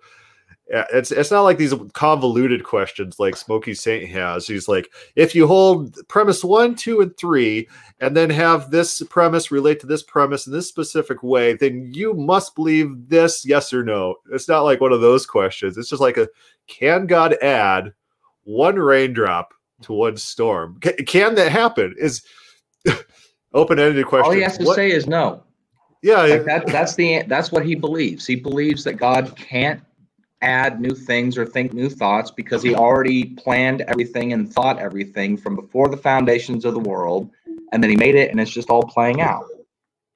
Right, and that would falsify his foreknowledge of all things. If God could add one, then he wouldn't have known that the other number of raindrops would be actualized, and his knowledge would be falsified. You get into these these loops, and it, their whole system comes down. It falls down. It tumbles to the ground. Their whole system collapses on one raindrop.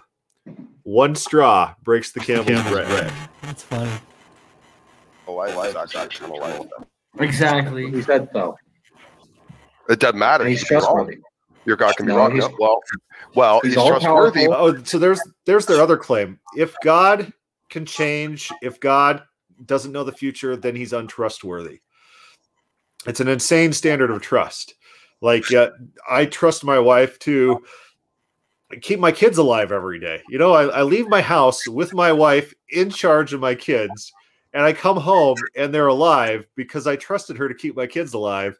And it's like uh, my trust in her is not based off of some sort of thing inherent in her nature, the inability to change or anything like that. It's just based on what I know about her character and her power to perform.